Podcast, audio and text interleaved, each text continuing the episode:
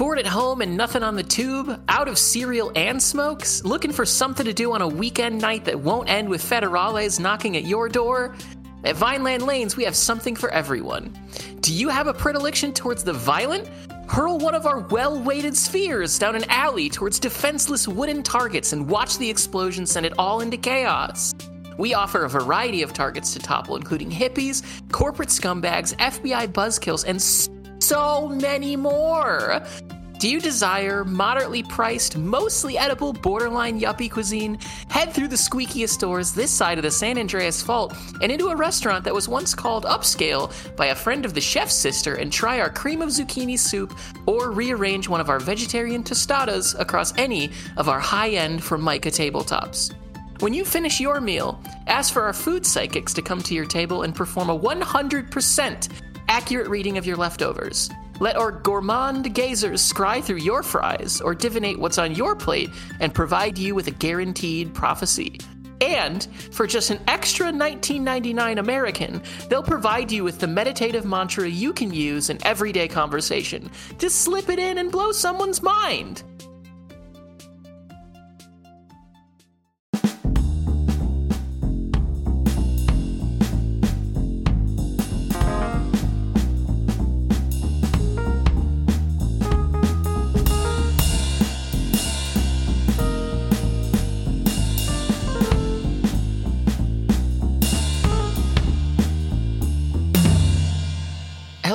You for joining us in Mapping the Zone, a podcast dedicated to informal discussion of the works and context of Thomas Pynchon. My name is Kate, and I'm one of the co hosts.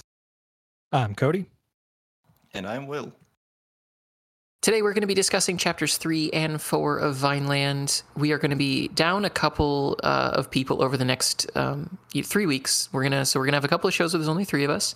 Uh, this week, Luke is unfortunately not going to be with us, so it'll just be the three of us uh, digging into these chapters. But so much sort of happens over the course of these early setup chapters that we we didn't want to delay the discussions as a whole uh, just to make sure that you guys still have some content to listen to and so that it's all fresh in our minds especially as we head into a holiday season where people are probably looking for something to listen to in between awkward dinner conversation at thanksgiving.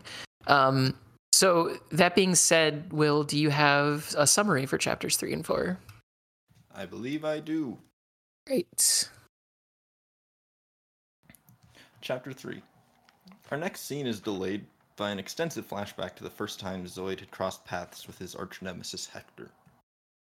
The DEA agent had arrived at the Corvairs group home with a loose wallet full of bills available to any junkie who might have who might have a dime to drop on a supplier. Zoid's own principled stand was slightly undercut when Van Meter accidentally let loose some ultimately useless intel when he mistook Hector for a connect, giving him an opportunity to prove he was good for it with a with a flourish of a five. Their relationship blossoms in slow motion before our eyes, with scenes of previous meetups and refusals to buy in set in various locales. They finally meet in real time at the local bowling alley, where Hector does something unspeakable to his tostada. Hector acting his part, he alludes spookily to Prairie before moving on to the real subject Frenesi, her mother. Apparently, she'd been under witness protection, if a lower priority sort, but had disappeared recently. With an earnestness Zoid cannot believe, Hector confides the secrecy of it all, even within the federal agencies. Nobody knows what's going on, but her file's been properly wiped. They briefly revisit old contests, leading Zoid into some good old fashioned romanticizing of his opponent's distilled essence of cop. He doesn't seem like his old self today. Still, he brings an offer like always, Zoid's to be bait for his ex, so the Federales can at least begin to keep track of her again. This time, Zoid seems to be considering it for a moment at least, but then something seems to agitate the Fed, and he starts to voice some personal injuries that Zoid had made to him via negligence as a friend.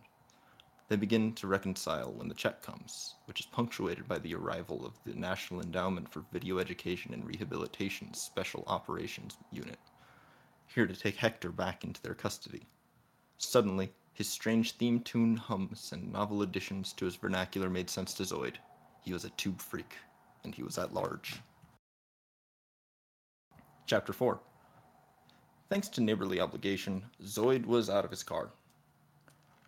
but had in turn borrowed another, a pickup with a camper top. He finally made his way to help a local farm with their interminable, interminable tide of crawfish an hour late. He knew one of the owners from a chance meeting at a saloon the night that Frenesi had left, so of course the drive brings back some painful memories. She'd made him feel square. Him. He'd been working as a day laborer and playing bars along the inlands at night, and in a whirlwind they'd been married in the same fields he'd grown up running wild through. The reception was raucous, but in no way wild, and they felt set for their best lives together. Years later, he would still astral project to her present location and pretend she hadn't left. Later that night, unloading on Van, Zoid blames himself as much as her. Meter ho- helpfully pokes fun in the direction of the man Frenesi had chosen. A few people let Zoid know that he'd better watch out. Some Fed had been looking for him, so he drops his dime on Hector with never. Apparently, though, he wasn't the only one. Goosebumps. He shrewdly calls Prairie at work, telling her to ask Isaiah and his bandmates to hang around until he could get there. When he does, after meeting up with a few other old pals, mooching a few bucks off them, and getting a few more heads ups, he finds Hector at the Bodhidharma Pizza Company. He updates the doctors at the rehab and heads in. Hector was telling Prairie what she'd wanted to hear. He'd been talking to Frenesi and was willing to talk to take her to her. This is a line too far for Zoid to tolerate, but the situation is lightly diffused when Hector unveils the name of the other Fed. Brock Vond, the man who took Frenesi away. And more. Wheeler's house was being seized after a search discovered supposed tons of reefer stashed throughout it, and he was to be tried in a civil RICO suit. This is when Hector's illness shows. He's sidetracked from whatever his supposed purpose is, trying to get Zoid and Prairie to sign the contracts for him and a partner to televise the events. Luckily, the rehab doctors parachute in to, to seize the maniac and protect him from himself. Zoid arranges for her to go along with Isaiah and the band for a while so he can figure out the real goings on. This brings some domestic tensions to a head as they try to sleep in the back of the Baru truck. Prairie hops into the Vomitones van the next day, neither of them at all sure when they'll see each other next. Okay, so there was a lot to unpack in these uh, second chapters. Certainly, significantly more, in my opinion, than than was present in the first two. But I just wanted to start with everyone's overall thoughts with the chapter before we dig into the actual material here. Yeah, I I again love um, what's what's happening here, and, and you're absolutely right in that there's a lot more happening um, in these two chapters. I think the first two chapters, you know, we're we're kind of getting to know our main characters a little bit more so than than diving into the actual plot. So I think it's in these two chapters where we kind of start to lay the groundwork for a lot of the uh, themes and um, plot points that that we're going to see as the story progresses. Um, it's um, a really good set of chapters. Uh, some of the funniest parts uh, that I remember from this book are in these two chapters, and we'll we'll definitely get into those. Um, but I think it, it, does a really good job. I think in in these it's like thirty some odd pages. I think altogether. Um, of really of setting everything up and, and kind of really setting the table for what we're uh, in store for as far as um, you know Zoid and his various relationships.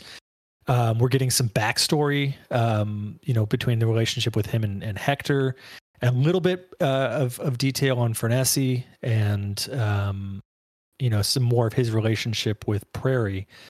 Um, so I I really enjoyed these chapters. I had a really good time reading them. Um, I think you know, as as we talked about in the in the first episode, um, this is really, I think, a, a great example of Pynchon's ability to uh, do more with less. And, you know, even though these are, I don't want to say they're short chapters because, you know, it's, if you average them out, there's, you know, 15, 16 pages per chapter.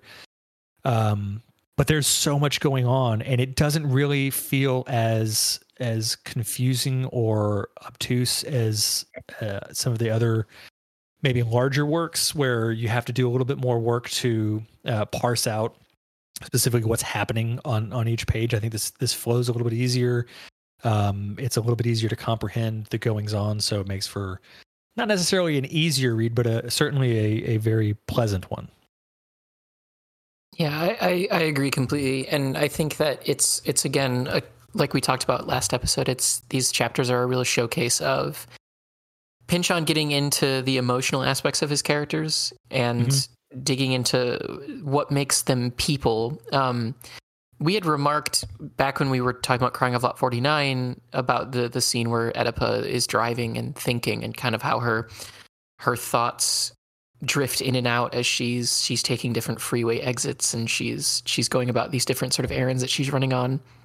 And Pynchon certainly does that in chapter four again, albeit significantly extended, as Zoid is going about his day, you know, selling the crawfish, and then also, you know, trying to figure out what he's going to do about Hector, and then and then eventually going and seeing his daughter and all of that. The way that Pynchon slips in and out of Zoid's memories as he's kind of recounting his marriage and his previous life in the Corvairs and as he's kind of thinking about the different things that have led him to be in the position that he is now. I I just loved that whole section of, of chapter 34 just that or not 34 chapter 4 um just that whole extended sequence where you get to know his backstory and where his mental state is at and the different decisions that he's made over his life and and how those two things have kind of weaved together to make him the person that he is. It's it's such an amazing piece of writing and like we had talked about last episode in the introduction in how in a lot of cases like the people that Pynchon writes about in his books up to this point didn't feel like real people. They felt like Pynchon characters, certainly, and they, they felt at home in the world that Pynchon was writing. Mm-hmm. That is very much not the case, especially in chapter four. Like everything that Zoid is remembering and thinking about and kind of breaking down as he's he's on this sort of one man odyssey involving multiple cars and different locations and everything is is just very true to life and all of his different observations about his marriage and especially their wedding and everything that occurred there. Mm-hmm. I, I I love it. And then, you know, chapter three, kind of working backwards. I agree. I think that the the relationship that is shown between Hector and him is is a very similar thing. Like he's he's having those memories and he's remembering kind of his life and what led them to cross paths with one another, and also, you know, you have you have Hector sort of weirdly attached to him and talking about how like he kind of knows that there was never going to be any chance of him flipping him to becoming a CI, but he just he couldn't leave this alone. Like he just he just wanted it so bad. Yeah. Um, and all of the different strange kind of ways that they cross paths. Like it's it's so interesting to get to see that spelled out. And yeah, I I agree. I think that all of the character work being done, not just from the protagonist side, but also who is currently the antagonist, is is just so excellent. Um, and I love the opening paragraph of chapter three, so I was just going to read that because um, the way that the way that Pynchon describes the relationship is is just incredible to me. Um, it says here, it was a romance over the years, at least as persistent as Sylvester and Tweety's. Although Hector may from time to time have wished some cartoon annihilation for Zoid, he understood from early in their acquaintance that Zoid was the chassis he'd be least likely ever to bag. Not that he credited Zoid with anything like moral integrity in resisting him. He put it down instead to stubbornness, plus drug abuse, ongoing mental problems, and a timidity, maybe only a lack of imagination, about the correct scale of any deal in life, drug or non drug. And though not as obsessed these days about turning Zoid, they'd had that crisis long ago, Hector still, for no reason he could name, liked to keep on popping in every now and then, preferably unannounced. I, I yeah, I just I I I genuinely think that Vineland contains some of Pynchon's best, most easily digestible writing. There seems to be a particularly strong vocal quality to the book where having it kind of read aloud and and me and Will kind of mentioned this before the show started, but that's something that we kind of do if we're getting lost or just if we want to go back and revisit something there's something just very pleasant about reading a lot of these these quotations out and it, it almost feels kind of like you're i wouldn't necessarily say like hearing someone tell you a story in person but maybe like watching a documentary um, or like a talking head segment and something like that and yeah, I I I absolutely love it. Um, I'll save any further discussion for for later in the show. What did you think, Will? I don't, I don't have much to add to what you both said. I think everything you pointed out are the the primary drivers of what I love about these chapters too. It's it it's interesting that you you point to the the relationship between um to between Zoid and Hector because these these two characters I think and that that scene in chapter 3 really demonstrate what what the reason that I struggle with with describing Pynchon's earlier characters as two-dimensional. I mm-hmm. think what he excels at is demonstrating how two differing perspectives can align in a certain way. And that that's it's what I love the most out of this chapter 3 is the way that you can see point for point how they disagree on everything and yet both Hector and Zoid even if Hector is being a little bit melodramatic mm-hmm. how it, it, it does make sense that they would feel a kinship and a connection to one another and it, it does feel like you know when they're sitting there having their conversation even though you can sit there and think well zoid means this and hector understands it this way you can still understand the thread that both of them are engaging on and i think that's it's beautiful and mm-hmm. moving on to chapter four it's it is just an incredible kind of flattening of time there's yeah. there's a certain kind of person which Pynchon explores more in in, in inherent vice mm-hmm. uh, a certain kind of stoner who for whom they've lived in the past for so long that it just is the world around them. And I've never seen it portrayed in in a way as seamless as as in chapter four here. Yeah, definitely. I, I think anyone who's had a serious relationship, not even necessarily marriage, but just like a, a very long term, like serious invested relationship, can certainly relate a lot to the flattening of time element of when you think about that person when they come back up in your in your life whether it's something you are choosing to think about or you know in, in the case of zoid rearing its ugly head kind of back into your your consciousness and the way that your brain just kind of plays through all of that in, in a way that is very particular. Um, and and I think Pynchon captures that in, incredibly well here. I, have certainly had moments like that in my life thinking about old relationships or, or people that I was very close to, even not necessarily romantically, but even from a friendship um, standpoint. Um, I'm glad that you brought up Inherent Vice because that was one of the biggest things that I want to talk about. This work, and I guess probably the California trilogy as a whole, feels very synergistic with one another. I, I won't bring up the main reason why this is very relevant to Crying of Lot 49 because we'll get to that at a later point. But there are a lot of aspects to this, like you're talking about, with it being like a particular kind of stoner that is very similar to Doc, obviously.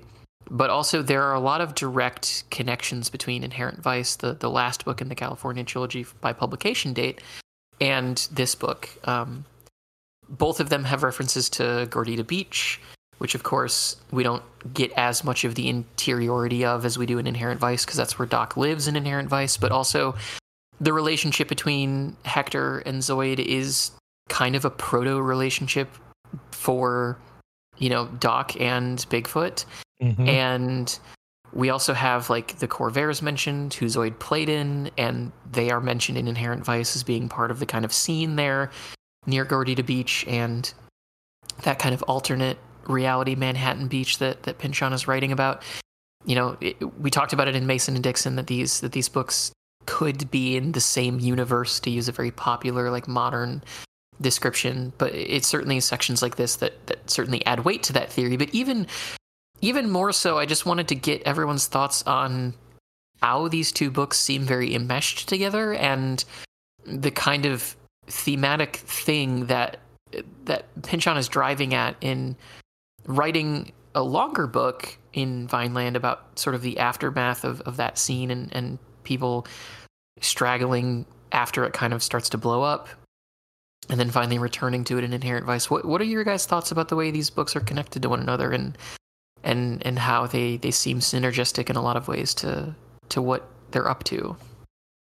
I think a large part of not just the the California trilogy, but I think of of Pynchon's work in general is kind of examining the um, cyclical nature of of not just history, but of of like cultural zeitgeists and how they impact um, society at different times. And we kind of t- we touched on this in the last episode, but Mm-hmm. um, I think a lot of it comes down to how the you know the the faults and the failings of earlier generations lead to the the change that inevitably comes comes up in the later generations. And while those themes are certainly present in in Lot 49 and Inherent Vice, I think they're they're much more explored in here because of the fact that we are jumping between these two time periods. Uh, unlike in those other two books where we're really just kind of stuck in that one specific time set Mhm. um, with with Vineland, you know, we are seeing how different, uh, not just the characters were in in the '60s, but how different the the time was, and how different um, society was, and how you know the things that were done and, and accepted as the norm in one time were not in in the other time, and so. Um, you're really with, with this specifically Vineland, um, you're really getting to see the kind of broader picture and the and the full impact of of how all of that has worked itself out. Whereas with with Lot 49 and Inherent Vice, it's kind of hinted at. You know, with with Inherent Vice uh, and and Lot 49, we see how the the kind of burgeoning real estate boom uh, and obsession is starting to make uh, you know these these impacts and ripples here and there, but you don't get to really see what comes of that. It's just kind of implied where it's going to go. Whereas in Vineland, we we are seeing the impacts of that kind of hyper capitalism starting up at that time and how it's starting to get its foothold and and not uh, and and also with like the the police presence in in society and how it, it's gone from what it started as in the 60s and and what it eventually morphed into um in in the 80s and so um I think it's it's really kind of fitting that this book sits in the middle of that trilogy as far as publication date. Um, I think it, it it's good to have those other two kind of bookend it and um, you know act as a, a sort of um, a pair of of uh, I guess what what's the word I'm like I guess warnings of you know this is the kind of thing that can happen, you know, over time, but you really see how it fleshes itself out um, in the middle. And I am at the point now where I'm starting to like cycle back on my own point. So I will let Will have a word here. Well, thank you. Uh, I I'm gonna try really hard to not get into my own big crazy theories. Uh, you can get into your own it's- big crazy Dude, theory. Yeah. It's far too early in the book. okay. but I, I I will say that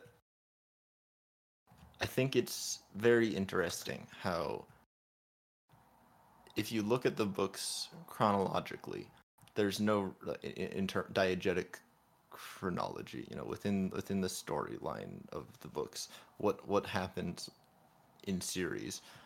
You know, it's it's all kind of pretty straightforward not not in terms of if you read Crying of Lot 49, you can expect what happens in Vineland. But Mhm. if you are alive today or any point past the 70s and you read the books, you kind of got what the point was in terms of social criticism broadly. Mhm. But what's interesting is when you look at that in contrast to the publication date, because uh, you know it's it's it is a, a- depending on your taste a flaw of his of all of his early works, but Lot Forty Nine is viewed as kind of comical.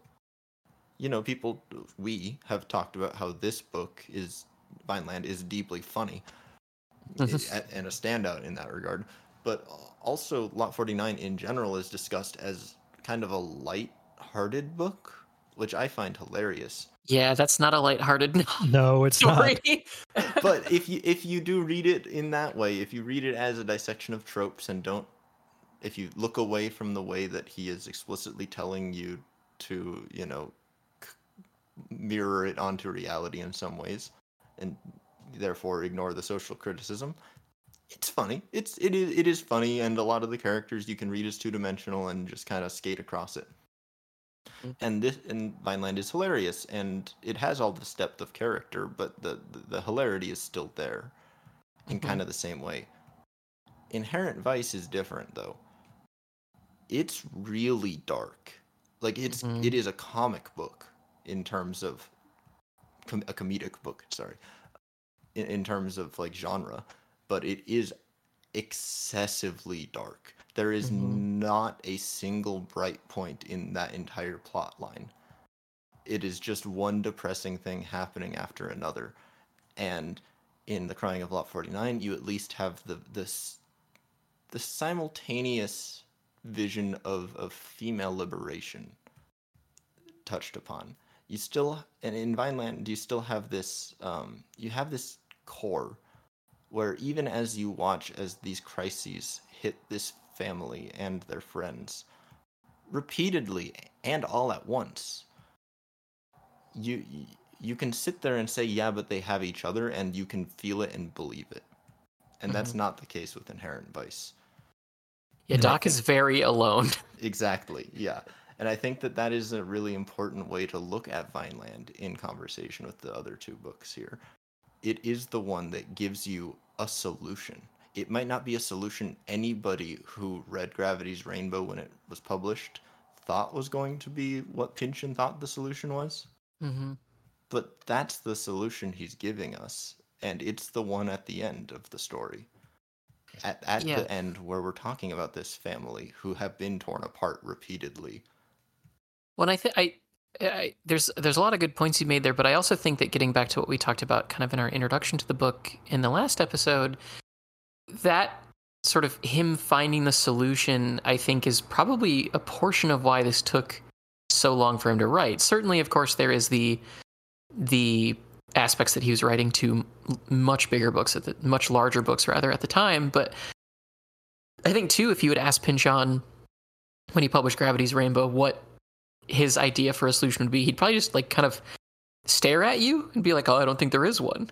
Like eh, they're they're and without getting into stuff at the end of the book because we'll obviously get there in a, in a, in a few weeks time, but like I think that is also part of why this book kind of exists is to provide a cap to some of that thematic material that he was working towards in kind of his own development and his understanding of the world around him and sort of what he wanted his fiction to do. And so I think that's that's a really good call out as we continue through the book to think about not just from our perspective as as the people kind of moderating these discussions and, and providing this for our listeners, but also for our listeners to consider as they read the book with us if that's an exercise that they're engaging in is what this book represents from a standpoint of his of his social critique or his his view on culture and, and family and sort of the uniquely American things that he writes about. Um, that was very that's very well stated. Will. Yeah, and it, it it comes down to the fact that some some people are listening to this and are already emailing us saying, "Gravity's Rainbow gives us a solution." The solution, this is not a spoiler for anybody who's planning on reading and hasn't yet. The solution in that is Kierkegaardian. The solution is to leap without looking and to expect there to be a solution at some point, Right. Yeah. Which is that's what he did. You know, he lived his life on the road for the next 20 years and eventually came back writing a family drama. Hmm like you know that, that he found where he landed. And you disagree you disagree. But there's a certain kind of tone in more recent readings of vineland that view his personal s- solution to the problem as some indictment against them. And i think that that's a wrong-headed way to look at it too um, natu- naturally to their conversation at, at Vineland Lanes and the the kind of I guess weirdness that ensues is the way that I would that I would describe it. This is not a normal um, conversation. No, it's it's something And- else. and certainly gets to the idea that that Hector is not okay. Um, so what what did we what did we think about their their actual conversation and, and sort of the the attempt at a, a connection that Hector is is pushing towards here? I really all I want to say is that the the fact that uh, Hector is described as as doing a somewhat permanent Ricardo Montalban impression just killed me. Like I I could not not read his lines thinking about that. Yeah, that's that's exactly what I was about to say. I, I want to apologize in advance to anybody who listens and is offended by what will inevitably be one of us reading Hector's dialogue and act, and slipping into it. And I, I hope it's understood that the the presence of the accent in the book is a joke. That Hector is doing a stereotype of a stereotype of himself. Mm-hmm. That that we are not trying to mock anybody. That we we are Yeah. just the character is layers of irony of that, and so it's hard to keep in your mind that he's not doing a stupid voice. So just in advance, apologies to anybody who's sensitive around that because it's going to happen and we can't avoid it because it's very well written. Like the accents are in here and everything if you're just listening Yeah. to this without reading along. Mm-hmm. And if you don't know who Ricardo Montalban was, just go to, go on YouTube real quick. You don't need to hear a lot. Like five seconds is about all you need to really get what this is getting at. Yeah, he he he is who you think he is. If you if the name sounds familiar, you're not confused. Yeah, absolutely. And just from a, a plot perspective, like we learn that that Zoid's ex-wife was in witness protection and has has now disappeared, and Hector is coming to him to try and get him to find a way to get her to resurface, and that is sort of the the gambit that he's trying to push Zoid into. But we also get a reveal that Hector is addicted to television. Um, Yeah. which happens in probably the funniest way because if you have read the book before, you definitely pick up on his like preening obsession, like the fact that he can't stop looking at the television, the fact that there's references to like him speaking referentially to television through the course of their conversation and even like including whistling the Flintstones? yeah, exactly. for an extended period of time. Which is definitely one of the funnier moments in this chapter, a la, you know, Isaiah 2 4 waiting in a room, you know, for who knows how long. Like, I can't imagine sitting across from somebody who's just whistling the Flintstones themes, Yeah. theme song for uh, an indeterminate period of time. Um, and obviously, television and television addiction is is a pretty big thing that comes up over the course of, of Pynchon's work. We talked about it a lot already in previous episodes, and he seems to be very explicit in this book, at least so far, in talking about that as a potential danger or disruptive element to somebody's life. Certainly, it's it's affecting Hector in a significantly negative way, and um, we get towards the end of it, just to kind of cap off this aspect of it, the the arrival of. Uh, I don't even really know how to describe the people from Never, like a a like hit squad of, Goon squad. of yeah, goon squad of like jackbooted thugs who appear in like uniforms that made In, me like, that reminded Digicam. yeah digicam and like uniforms that remind me of like un soldiers is the picture that i had in like my head reading this I think Um, it's it's funny because it's they're done in such a TV trope style yeah. that it lends a certain irony to the fact that they're you know they're doing what they're doing. But it, like yeah they're they're it it that whole scene when they the first time we meet them and i, I kind of want to spend a second on on this whole tv thing because i think this is a really important uh, thematic element of this book. But Mhm. just the like the way they burst into the room and the, and the way in which it is described is so 1980s television. Like that shit is straight out of nash bridges. Mhm. like it's um it's exactly like like you said like it's these jackbooted dudes that just you know they're breaking the doors down and they're yelling and screaming and it's so over the top. And it's it's absolutely hilarious. And if you don't like if this is your first time reading it it's a bit of a gate crash moment yeah. for sure. As as is really like the whole thing with Hector's obsession. Like it starts out so subtle, like the little Flintstones thing is so subtle, but it's so perfect for setting the table of like this this man is absolutely out of his goddamn mind. Mhm. Um, but but yeah, I think it's you know we we have talked before, especially in Lot Forty Nine, obviously in Lot Forty Nine, not in Mason and Dixon, but um, about Pynchon's I don't want to call it an obsession, but he talks about TV a lot when it when it is relevant, you know, obviously to the story. Um, and I think that it's it's never more explicit than it is in Vineland, Yeah. um, or condemning. Um, yeah. It's you know I, I think that what he's essentially you know I don't, I don't want to get too deep into it because obviously it becomes a much bigger thing as the book goes on but I, I think ultimately um the idea of television as both a, a means of of entertainment and escapism and and honestly art um Mhm. is is in this sort of like really delicate balance with it as a tool to distract and it's you know it I, I don't i'm trying to say this without getting too far into uh, ahead of the book but I, I think that's it's that's really if this is your first time reading it that is really really truly something to keep in mind um, as you're going through this is yes tv can do a lot of good. A lot of good has come from it. You know there it is it is a good form of entertainment. It can be fun to watch but it can also be a very dangerous thing um almost to the point of of being a drug Mhm. and um just yeah bear that in mind if this is your first time reading it because that is super super important to all of this Yeah, I'll just I'll, I'll just read their entrance um, in into the story before before we get to Will's reaction to it because I think it's it's worth it's worth going through. Um, where it says, "Madre de Dios." An oddly panicked, high pitched Hector was up and running for the kitchen. Luckily, Zoid noted, having left a 20 on the table, now with a platoon of folks come crashing in after him. What was this? All wearing identical camo jumpsuits and crash helmets with the word never stenciled on. Two stayed by the door, two more went over to check the bowling alley. The rest went running on after Hector into the kitchen, where there was already a lot of screaming and clanging.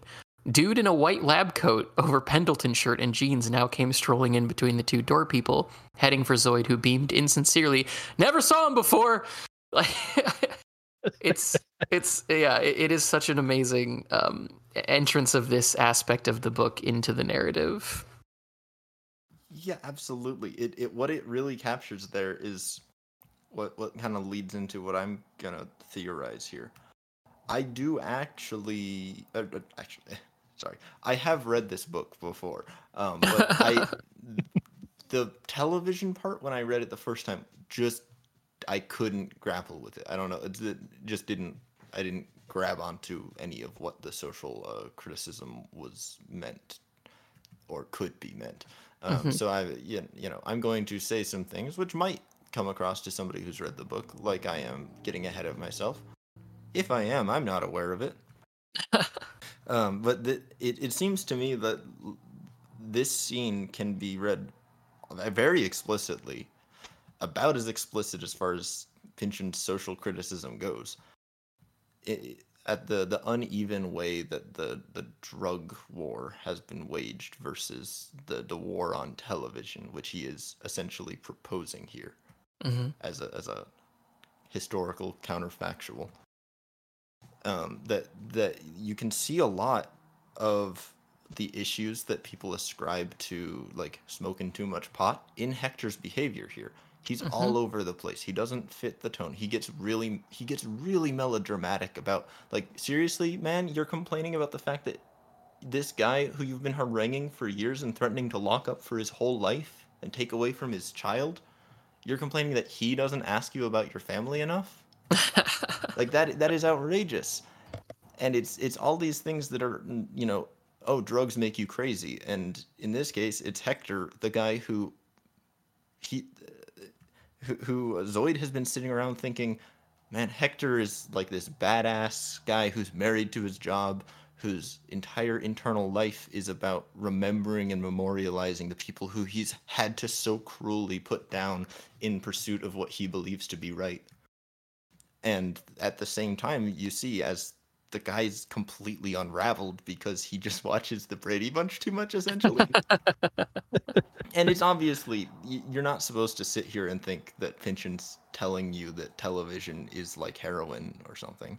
hmm But he, th- there is there is this deep, deep morass between the way these two things are treated.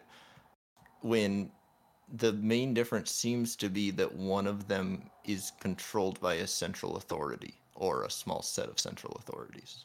Mm-hmm. Yeah, and I think getting to sort of an in in extra textual comparison, like as as the the resident like David Foster Wallace person, there is a lot that this book kind of circles around that also Infinite Jest talks about in relation to television and television or entertainment as an addictive force and how that has the possibility to be just as destructive as something like drugs. They they they are compared somewhat in that in that other text. And I think it's interesting that this book came out, you know, 4 years before Infinite Jest did. In that these two authors who probably knew each other, and at the very least, David Foster Wallace was was an admirer of Pynchon at one point in his life. Talked about them in very similar ways, kind of ahead of the time where that would have felt like a completely relevant critique. But I, I do think that there's that there is an interesting sort of irony that exists in that Hector is this this federal agent who was known for busting up, you know, drug rings and drug dealing, and that was like the thing that he was trying to get you know Zoid to to turn on his friends to deliver information for, and how whenever he kind of over the course of their conversation refers back to all of the money that Zoid could have made, he he keeps referring to like, yeah, maybe you would have had enough money for more than just drugs, and maybe you would have had money for more than you know, just you know the the descriptions of what he has that Zoid might have been spending his money on. Um, while also being a different kind of addict, I think is just very is very interesting and also I think gets to some degree of what we've been talking about at least in, in the last episode and now of the the expansion of not just entertainment culture but consumer culture and and how those things became incredibly weaved together in the home in a way that I don't think a lot of people were prepared for. Because you know TV in the 60s and 70s was this kind of like new invention and this this like interesting thing that suddenly everybody had the access to in their own home whereas once you get to the 80s it became weirder for someone not to have a television in their home and it became mm-hmm. stranger for them to not engage with it as their primary sort of maybe stress relief or like way to unwind at the end of the day um, and there i think became a very decreased focus on on what that could mean if you were going home and turning on the television for four hours and then going to bed, which is very much a situation that that we still live in, albeit you know the delivery mechanism for it is is a little bit different.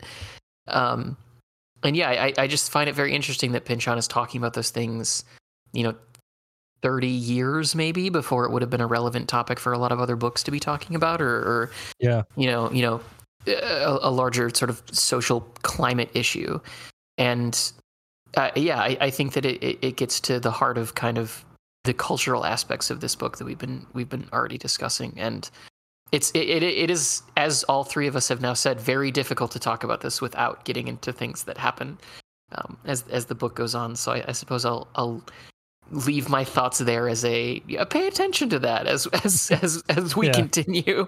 Um, because it is it is a big part of this book and it sits very squarely at the heart of it. Um, did we have anything that we wanted to add on to that, or do we want to talk about weird theories as to how Hector treats his food? well, so real quick, I do want to just piggyback on something you mentioned earlier about Zoid, um, about Hector kind of needling Zoid about, you know, you could have made all this money um, and and bought things that weren't drugs because mm-hmm. we do also in this chapter kind of get a peek at Zoid's sort of uh, dual personality his the I get or his duality I guess in in that he's you know this this relic of a, of an era that was all about you know anti-establishment and and you know dismantling the system and not working with the man and, and all this but he's not above taking hector's money he no. just won't spend it on drugs. Like he yeah. will buy everything else under the sun with it. Um, but he just won't buy drugs with it. So it's and I think that was kind of uh, you know uh, emblematic of of a lot of of those um 60s counterculture icons like I, I, mentioned some of those people before, you know, both in the Lot 49 episodes and, and in our last Vineland episode. You know, guys like like Jerry Rubin went on to become a, a political figure in California and you know even Abbie Hoffman, who essentially started uh, and like really was the the sort of figurehead behind a lot of the uh, the 60s counterculture um, to the point of you know he wrote steal this book and he was he led the the campaign to try to levitate the pentagon um, and all this other weird stuff. And then he became an fbi informant in the 80s Yeah. um, you know and it's it's it was it's depressing. It, like it really is because I, I spent a lot of my high school like really kind of deeply uh, entrenched in a lot of 60s counterculture uh, literature especially Abbie hoffman stuff and and to see what happened to all those guys uh, and and women too like it was it's depressing as hell and it's not it you know it's not there there's I'm trying to think how to say this they're they're not without blame. They obviously made the choices that they made that got them to the point where they where they ended up. But I think it also shows a lot of of the power of the system that they were fighting against that just brutalized them and beat them down to the point where they really had nothing else to do but start working with them to stay Mhm. alive in some cases. And I think we kind of see that in Zoid like there is still that kind of fire in him to to damn the man so to speak, but at the end of the day like he he just had he buckled under the under the weight of it all. Yeah, absolutely. Well, while still clinging to this idea that he didn't. Uh, yeah, it's a Um, delusional yeah. thing. Like he really, Yeah, absolutely. truly, they they believe that they are still fighting the fight, but in, in reality, they're just you know they're the next stage of of what they were being pushed towards. Yeah, and I, I think even one of the things that I guess I would point people towards if they're looking for a real life examination of something like that, maybe maybe more so to to like Zoid's perspective of, of the delusion of it, rather than sort of the cultural figures that you've mentioned, but still has intersection with that is um, the story of the person who who caused Fred Hampton's murder. Um, there was a movie made about it called Judas and the Black Messiah. That's pretty. It's pretty solid. Like I'd recommend people look at it. But um, the the individual who was working with the FBI to supply like the coordinates of Fred Hampton's house in Chicago and what the layout of his apartment was, and eventually the the sort of I don't know what drug it was, but the drug that was slipped to Fred Hampton that caused him to to stay asleep when the FBI raided his house and eventually shot him. He did this very weird interview on television. I want to say 30 years after Fred Hampton's murder, where he was kind of telling his story from within the Black Panthers, but he didn't get into the fact that the entire reason he was present in the Black Panthers was because he was an FBI informant and he was trying to erase his own sort of uh, chance at being sent to prison for unrelated crimes. And then there is a really haunting moment in this interview that is is at the end of Judas and the Black Messiah, where when people ask, like the, the interviewer asks him, like what he would tell his kids about his time in the movement, and he is fully convinced that he was a part of it. Like he's fully convinced that he did his part for the struggle and for the culture, and that he was not acting in the way that he was. And like that is obviously delusion to a, a similar but probably more severe degree given the actions that he undertook. But this is a very real thing that occurred Mm-hmm. um, with a lot of people from you know the, these low level members of the Black Panthers who were put there by the FBI, all the way up to the people that you're you're talking about, Cody. So it's it's very much in dialogue with a lot of real life history, and I think now that I'm kind of talking about it like this, if if you'll indulge me for a second, I I think that a part of the reasoning behind why maybe this book is overlooked or or less considered for all the reasons we talked about is also the fact that Pynchon puts less of that on the page. There are segments of Gravity's Rainbow or his larger texts where he will just tell you certain parts of history or things that are relevant to the other things that he's discussing, you know, stuff like the Herero genocide or the existence of the the, the Schwarzkommando and, and things like that. He sort of allows the reader to get that history through his own writing, whereas that's not present in Vineland. Like it, it, Vineland is in conversation with the real world history that all of this is getting at, but it is significantly less written out on the page for the reader to experience. It requires. The reader to actually investigate and kind of search that out to a greater degree than they probably would have to with with some of his other work. It's kind of uh, COINTELPRO hides behind like the whole story, like Isaiah two four, just yeah. like lurking in the shadows, like it's there, but it's yeah. not like you know it's not going to be up front and present. But um, yeah, that's a really good point. Uh, Will, did you? Yeah, go ahead. Yeah, I I just um, I wanted to add that I I think it's poignant that the only thing that doesn't get a response in their conversation uh, you know, they're going back and forth, not necessarily very rapidly. You know, they're taking breaks to, to eat in between. They're sitting and thinking and just kind of staring at each other and throughout the scene. But the only thing that actually doesn't get a response is Hector's kind of cathartic rant at the end of that stretch of the conversation where he says, Hey, all right, fuckhead, try this. You are going to have to die.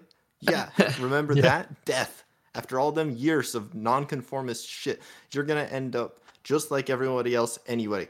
Ha ha. So what was it for? All that living in the hippie dirt, driving around some piece of garbage, ain't even in the blue book no more, passing up some really serious bucks you could have spent not just on yourself, but your kid, but on all your beloved bro and sister hippie fools who could have used it as much as you.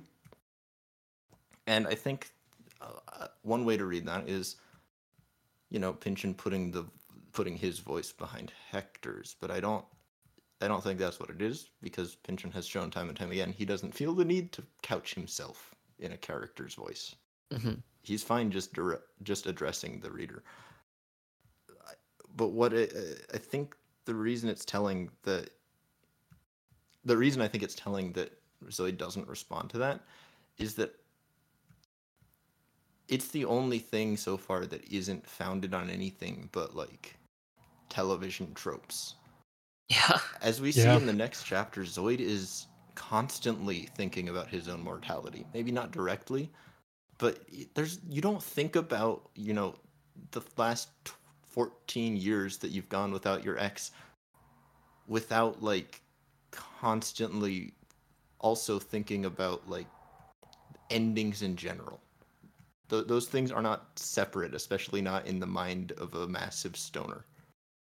Right. Well, especially too because Zoid refuses to refer to Frenesi as his ex-wife. Yeah. Like yeah. he he he can't reconcile with that, so just refers to her as his wife. That that is very telling of where his mind state as a whole is really at. Yeah, he, he's not some like he is not the stereotype. He is the old guard. He is a, a hippie he is a sour old hippie, but he is also somebody who understands that he's gonna die. That was never his issue. Mm-hmm. His issue was that his life kind of got pulled out from under him. Mm-hmm.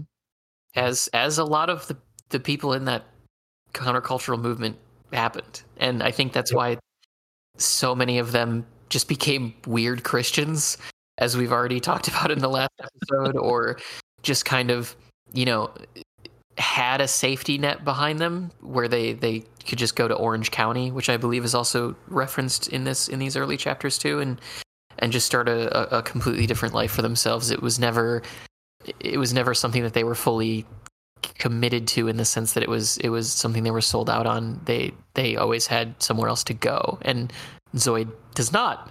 He's he's he's still there, and he's still tr- doing what he can to to carry the torch, so to speak. So did did we have any theories about the the food mentioned, and in particular, why Hector is is dismantling his his lunch? I I I mean, I, I think the only thing I can think that explains that is that it's it's maybe a not a coping mechanism, but like a distracting mechanism to kind of keep his mind off of TV related um anything it's yeah. you know something to something else to hyperfixate on, if only for a little while, because he he I mean, he really is going about it in a very meticulous manner.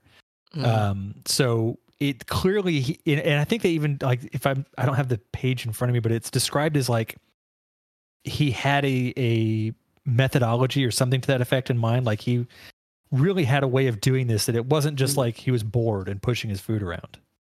Yeah. Well, and maybe this is reading too deeply into it, but a lot of people who are detoxing from drugs can't eat. Like they just don't have that Don't ability. appetite, yeah, they don't have an appetite, or they just like play with their food. And I, I don't believe there's really much description of, of Hector really eating much of it. it. It is just sort of this weird, like nervous deconstruction rather than than anything else. Yeah.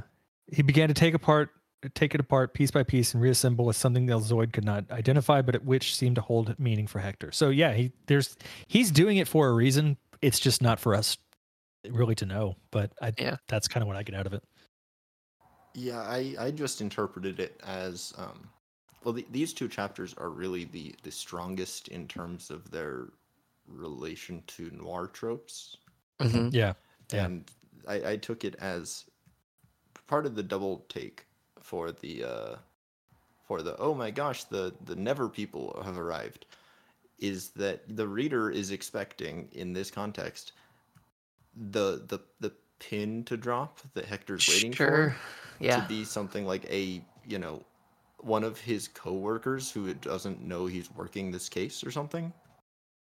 You know it, it, i think i think it might be an, an elaborate part of that whole thing. Just Mhm. just the the slow slow anxious ticks forming like like cody said Yeah, like like scenes in that's a good point. Like scenes in noirs where they meet in diners or whatever, and one of them is constantly looking over their shoulder, nervously fidgeting around instead of actually. Yeah, yeah. Moving a cigarette around in their hands or something. Mhm. yeah I, like uh, to be fair to to hector i do think that um there's some there's some truth to the fact that a tostada is a as much as i do love them they are an imprecise eating implement Yeah. You're you're basically eating Yeah. the plate your food's on. So yeah exactly that's the best way to put it yeah If we don't have anything else on on chapter three, that does that does bring us pretty cleanly to chapter four, um, where Zoid is has has left after uh, his his conversational partner has escaped through the kitchen, um, and is trying to to kind of go about his day the best that he can, trying to figure out a what he has to do from here, and also we just get a snapshot of of what a day in the life of Zoid Wheeler is like. Um, and that that brings us to to this very long section of him driving and and doing errands where we get a a glimpse into their marriage their relationship particularly the the the multi-day wedding party that they that they had after they got married and and really what is what is as i mentioned at the top of the show some of my favorite stuff from these two chapters uh, what do- what do we think about this this section as he's recounting his marriage and and the way that they that they not only got married but the connection that they had I do just want to point out before we talk about that that we we should not overlook what Zoid is driving uh, Oh, during yeah. this time, which is if you've not seen the the camper shell whose unusual design gave the vehicle some cornering problems, it's like a Baba Yaga on wheels. Like it's a it's a cabin. It's a it's a literal cabin on the back of a flatbed truck. So I think knowing that just makes all of it so much more funny. well yeah and it's it's the back of a of a datsun flatbed Yeah. flatbed truck yeah so it's Wait. tiny yeah which he doesn't even get to drive for that long because he has to give it to someone else to Yeah. borrow too and then seems to get a worse car in in return for that No, so actually, he, he that is the car he ends up with at the end of the chapter. That that is what he's driving around. I think. He's yeah, because his car his away. car gets taken away. oh um, yeah right yeah, yeah. It it took forever to untangle that. And along those lines, um, really notable th- omission from this section is that we don't see how Frenesi and Zoid meet. Like Mhm. it, it is it feels like you do. You get to see a snapshot of where Zoid is at when they meet, and you get to see his like mental state as during the whirlwind of their of their meeting and their early relationship, but you don't actually get any description of the circumstance, and that is impressive. Mm-hmm. Yeah, that is true. Because really all you do get the actual description of is their wedding ceremony and the after Yeah. party, but it doesn't. You're right, Will, in that it, it doesn't feel that way. Actually, going through it, it it does feel like you get a broader sense of of their connection and the, the relationship that the two of them had. Um, and ultimately a little bit of like sort of what doomed it too, because there's the there's the quote where, you know, almost immediately after they get married, Zoid Zoid says something to the effect of, you know, don't you believe that that love can like rescue anybody or or or fix anything? I don't remember his exact wording, and just kind of Frenesi just sort of doesn't respond to that and just kind of looks at him as, as if that's one of the craziest things that she'd ever heard. Um, which is an interesting response when your your your wedding, which is essentially a symbolic declaration of love, was was such a massive affair that lasted multiple Yeah. days. so I I think that's a really telling part of of the whole Zoid and Frenesi relationship. I think, Yeah. um, because it's it's it it comes off really as very one sided, um, in that Zoid genuinely cares about Frenesi Mhm. and just doesn't seem to really have that reciprocated. Like that specific line you were talking about, um, Frenesi, do you think that love can save anybody? You do, don't you? At the same time, he hadn't learned yet what a stupid question it was. She gazed up Yeah. at him from just under the brim of the hat. Um, it's, you know, he he's he genuinely does love her, and it's definitely not whether or not she she really loves him. She's definitely not showing that same kind of compassion and that same sort of energy um, that he is, and I think that's also exemplified in his in his Dream album. Um, Oh yeah, that's so depressing. it's it's it is tragically funny. It like I do, I want to read that little passage real quick. So uh, Sure. this is on page 36. Uh, Zoid's dream album someday would be an anthology of torch songs for male vocalist called Not Too Mean to Cry. He had arrived in this recurring fantasy at the point where he'd take advertising space late at night on the tube with a toll free number flashing over little five second samples of each tune, not only to sell records, but also on the chance that Frenesi, up late some 3 a.m. out of some warm Mr. Wonderful's bed, would happen to pop the tube on, maybe to chase the ghosts away, and there'd be Zoid at the keyboard in some outrageous full color tux someplace along the Vegas Strip, backed by a full house orchestra, and she'd know as the title scrolled by, Are You Lonesome Tonight? One for My Baby, Since I Fell for You, that every one of these disconsolate oldies was about her. So it's it really is it- it's really sad like he he is carrying so much love for this person that he that that's his like he's this, this is what he's envisioning is like i know she's out there with someone else but maybe there's Yeah. something i can do to declare how i feel that will ultimately win and like that little bit tells you so much about like how important to his life to his identity that is. And it also reminds me as as the uh, the resident elder um on the show of of those late night television CD ads uh, that we that were Mhm. so prevalent in the 80s and 90s um and are, are very well described with those little five second clips where you would you know there's the titles are scrolling by you'd get the one in yellow that's playing for five seconds and then you know it was always 1999 or whatever for two discs of of pure new age classics or whatever it was Yeah, those good old Time Um, Life collections. those yeah the old time before columbia house there was time life um Yeah. but no it, like it really yeah it's it is really um it it, it really is a very tragic uh, you know portrayal of zoid and i i can't help but feel for him because i think that's kind of what we're meant to but Mhm. you know at the same time it's it it's just really sad that he that you know he can't let go of this it's something he knows there's really no chance of getting back but Yeah. you know it doesn't matter And I, I think like I, maybe to step into like a weird theory or just like maybe I'm being crazy because I guess that's going to be what we're doing all across Vineland. Um, there there is something a very similar to bring up inherent vice again to their relationship and the one between Doc and Shasta. Yeah, Although yeah. the one between Doc and Shasta is much more explicit on the page um, in the narration that just one day Shasta kind of stopped being a hippie and just sort of decided that she was going to go Hollywood and and and leave all that behind. And then when she I really really love the description of her return to his apartment at the beginning of Inherent Vice where it says that like in back in those days she could go, you know, not so many days with anything as complicated as a smile or as a smirk maybe it says but now she was laying some heavy duty like facial puzzles on doc.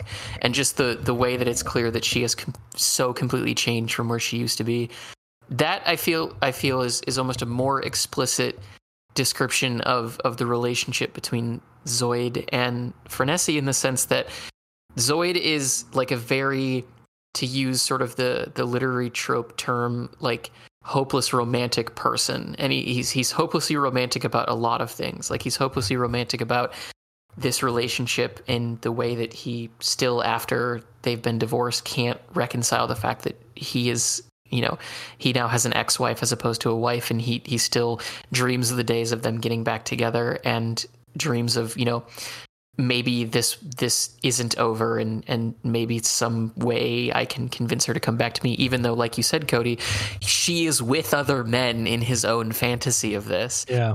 and also just that feels very comparative to him holding on to the, the the dream of that alternative future of of of the hippie world taking over the the mainstream world and just the fact that he is still he's not able to let go of that either. He's hopelessly romantic about what that represented and what that could have been. And he still is in this position now where where he he can't he can't move past either of them. And i think it it, it gets to that yearning for an ideal yearning for an ideal either as you know a marriage ideal as so many people who get married do have but also yearning for that cultural ideal of what if these things were perfect and what if you know whether it be COINTELPRO or harder drugs or you know just changing cultural attitudes hadn't broken all of this up. He's he is incapable of of seeing any of those things as as passing him by.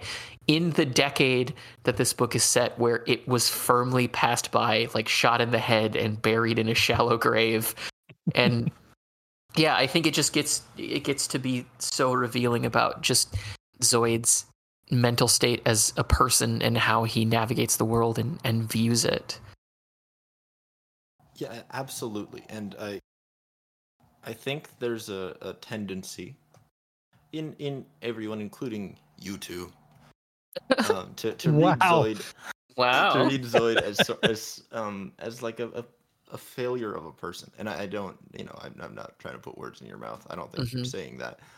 But uh, you know, there there is the there's a tendency to say this is somebody who has not who doesn't work in some fundamental sense.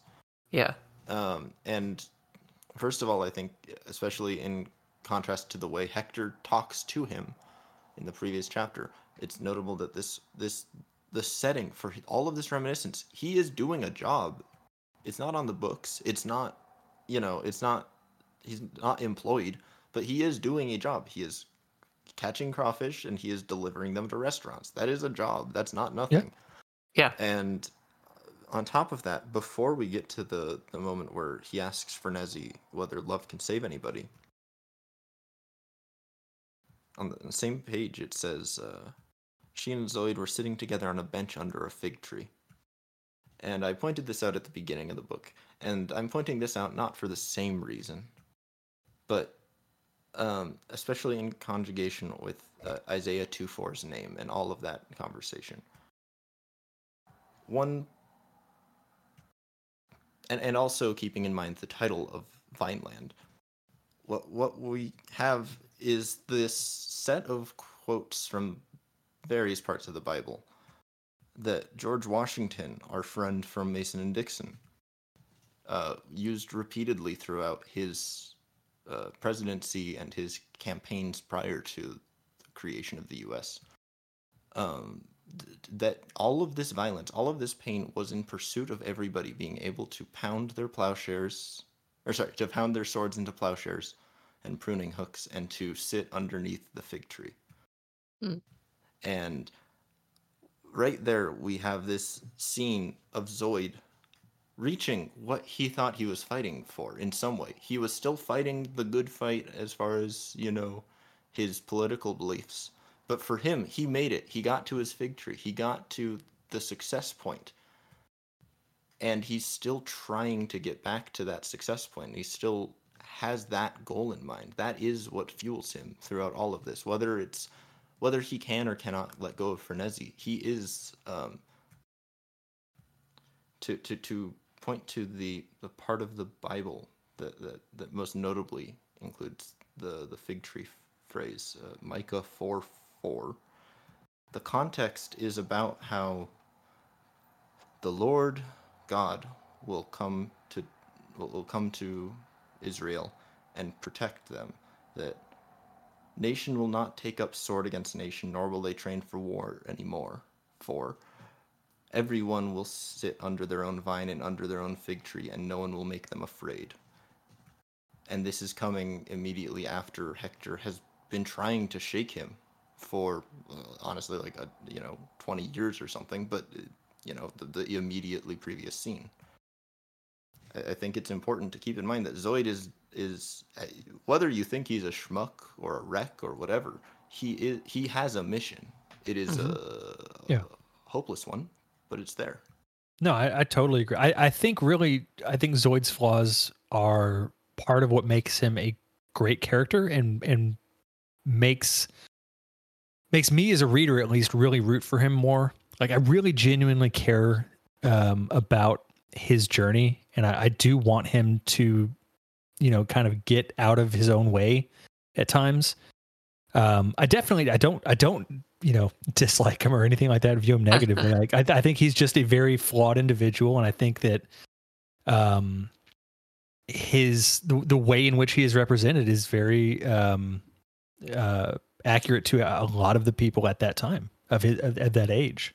yeah absolutely i'm not trying to like correct you guys i don't think No, no, I know. were saying but just the, the way the way that it can be easy to talk about him can kind of erase this this core interest of his which is to Yeah. try and find that resolution Yeah, no, that's a great point. I, th- I think that is something that would be easy to miss.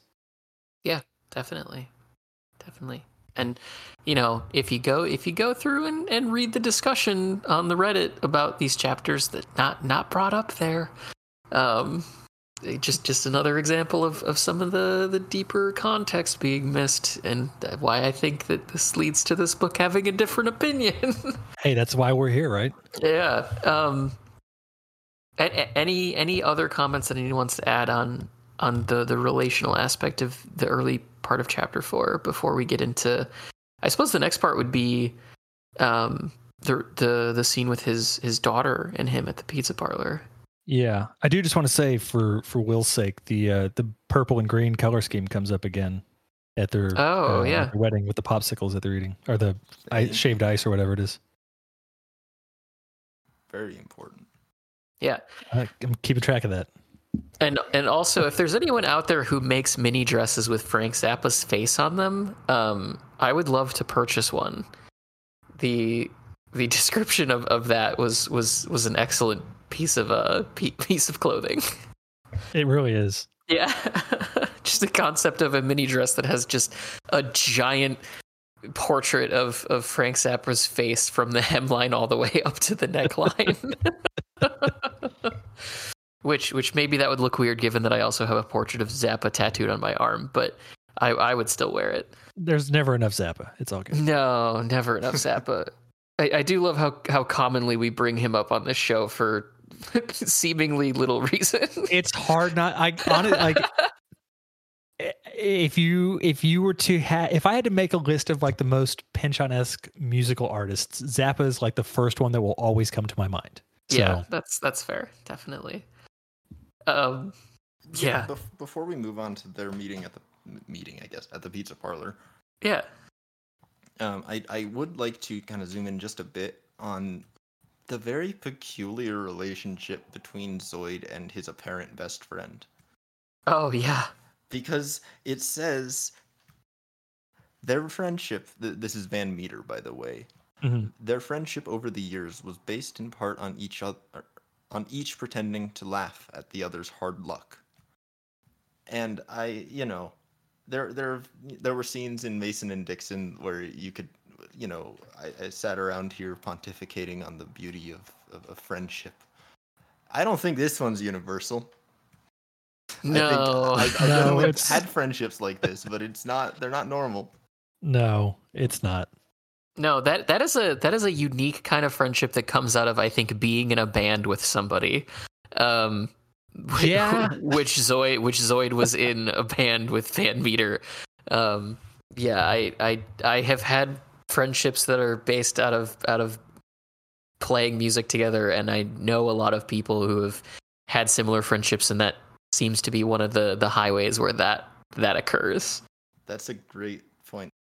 So yeah, that that um that gets to to Zoid's panicked call over to the, the pizza place that his daughter works at, which is uh, just another very um Pynchonian idea or business that that that you could come up with. The idea that there would be this this pizza parlor that is based entirely in like a weird um movement of like uh I'm trying to think of what the the the particular like Buddhist movement in the 60s was that was popular like in the in Greenwich Village in New York. Um Hare Krishna. yeah, exactly. Yeah, like yeah, yeah. That's yeah, that's that's absolutely just overall the the vibe from here. The the quote where it's introduced, um, I really enjoy, where it says, "Prairie worked at the Bodhidharma Pizza Temple, which a little smugly offered the most wholesome, not to mention the slowest fast food in the region."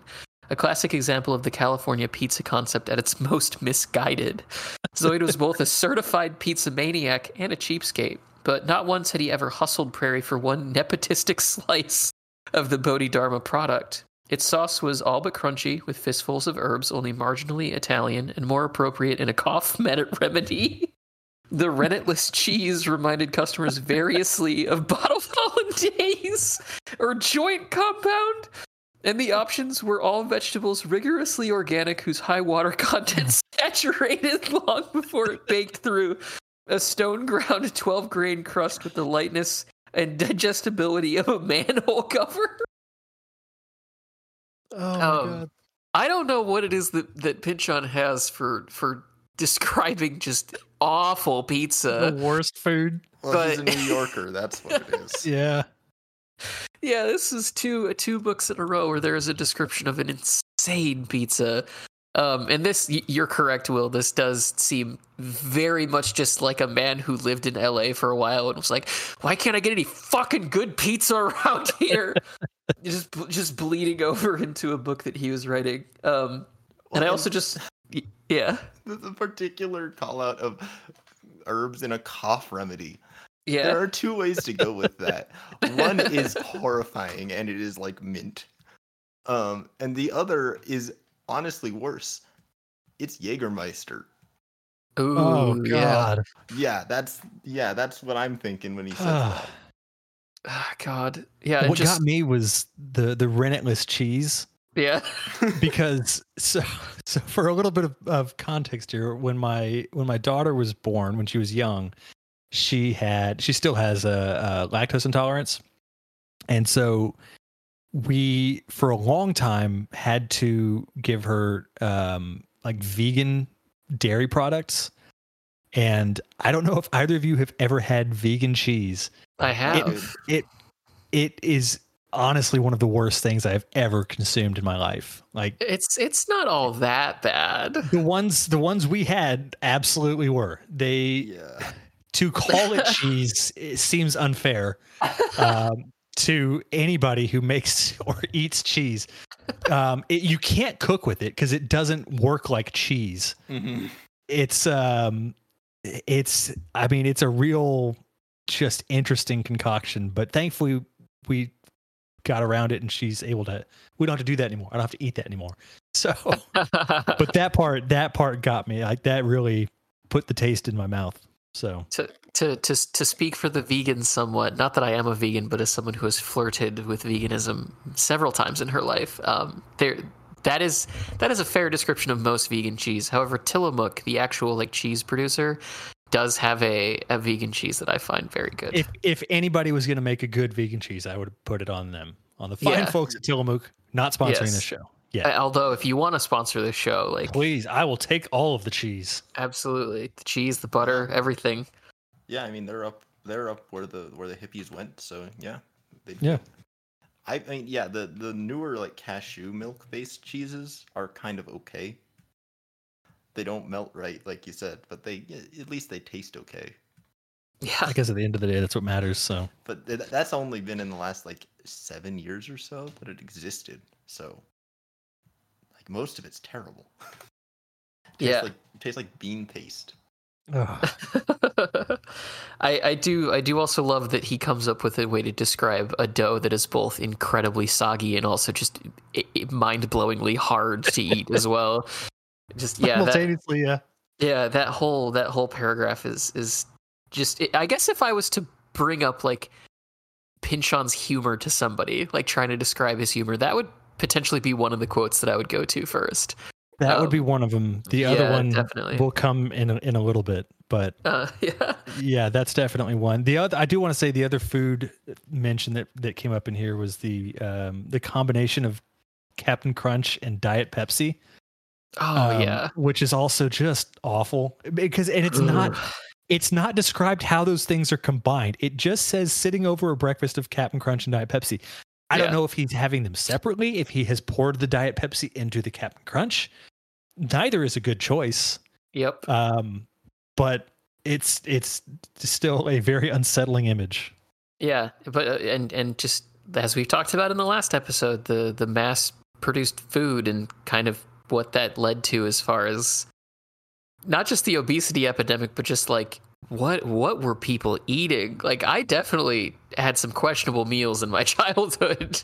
That, well, so that, that are, also. I'm sorry. Go ahead. I was just gonna say they're not far off from some of the stuff described in this book.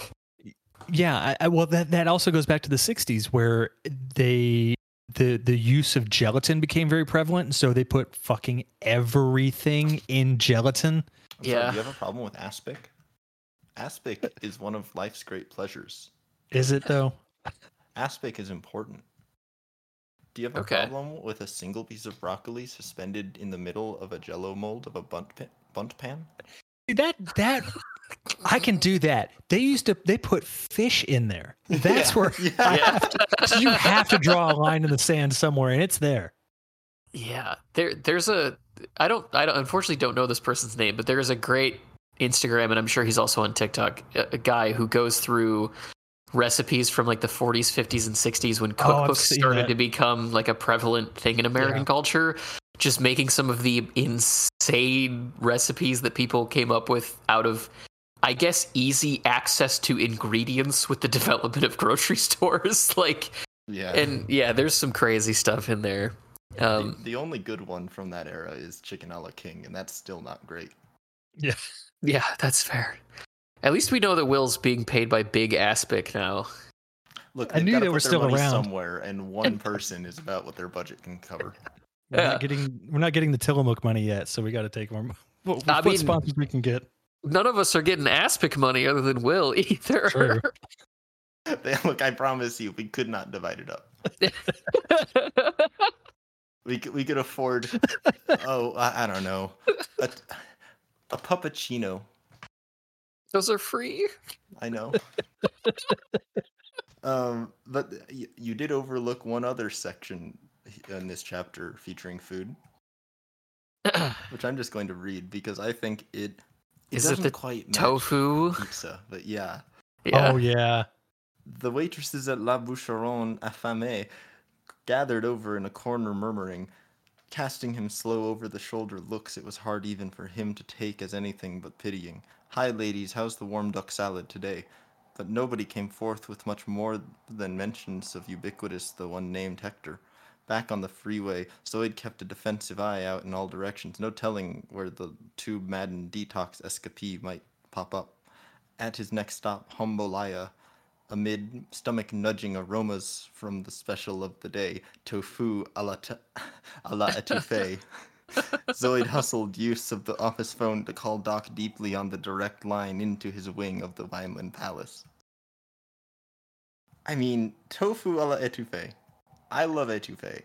I'd try it. It would probably just be mush. I Uh, can't unless imagine what else it would be. Let's see, like deep fried the tofu. That might be good. Yeah. Yeah, yeah. I, I, again, speaking as the semi-vegan, tofu's tofu's pretty good. You prepare tofu in some fan, some, yeah. some pretty solid ways.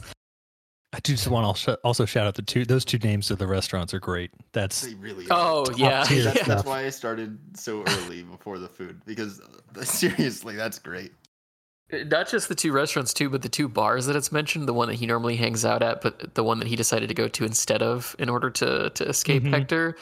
I wish I had the page marked, but those were also some excellent names for places.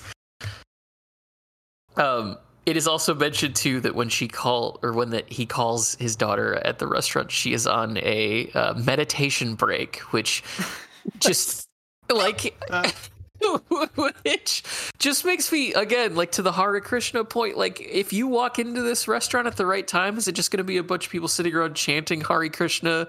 And like you can't even order the pizza. Is that why this is the slowest fast food in town? Yeah, like, they have- they have to finish their sound bath before they can do anything else.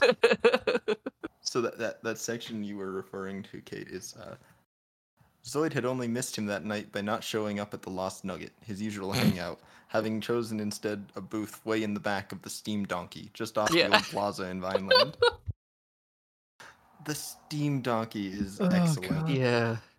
Uh, this is like a town I want to live in. Like it's such a it's such a weird like Twin Peaksy It's the place. twi- exactly yeah yeah. you- Yeah. You need to visit Eugene, Oregon. Okay. I'm going to Port. I'm going to Portland next year, so maybe we'll take a, a trip up to Eugene. There you go. Yeah, yeah. There's a lot more to do in Portland, but you'll get your taste of these folks. um. Yeah. So when when Zoid uh, calls, he's he's basically just warning um his daughter about everything going on with Hector.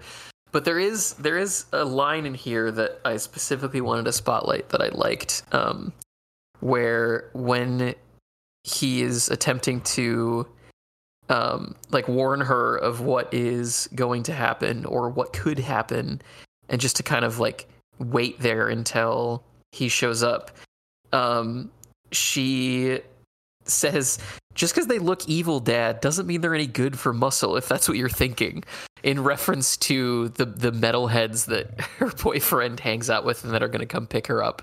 Um which I, I just I, I love that as an inclusion because that is also in a lot of cases very true about about people in, in those communities. They look scary uh, if if you're someone who's I guess uninitiated or or is just ignorant but they're, they're just they're just people like they're actually Metalheads are some of the nicest people Yeah. I have ever met. Like genuinely nice Yeah. people.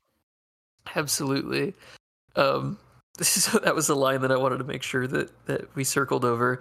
Um, and then yeah, we we get we get another conversation um, when he eventually gets to the restaurant that is is similarly tragic to the one that we talked about last week.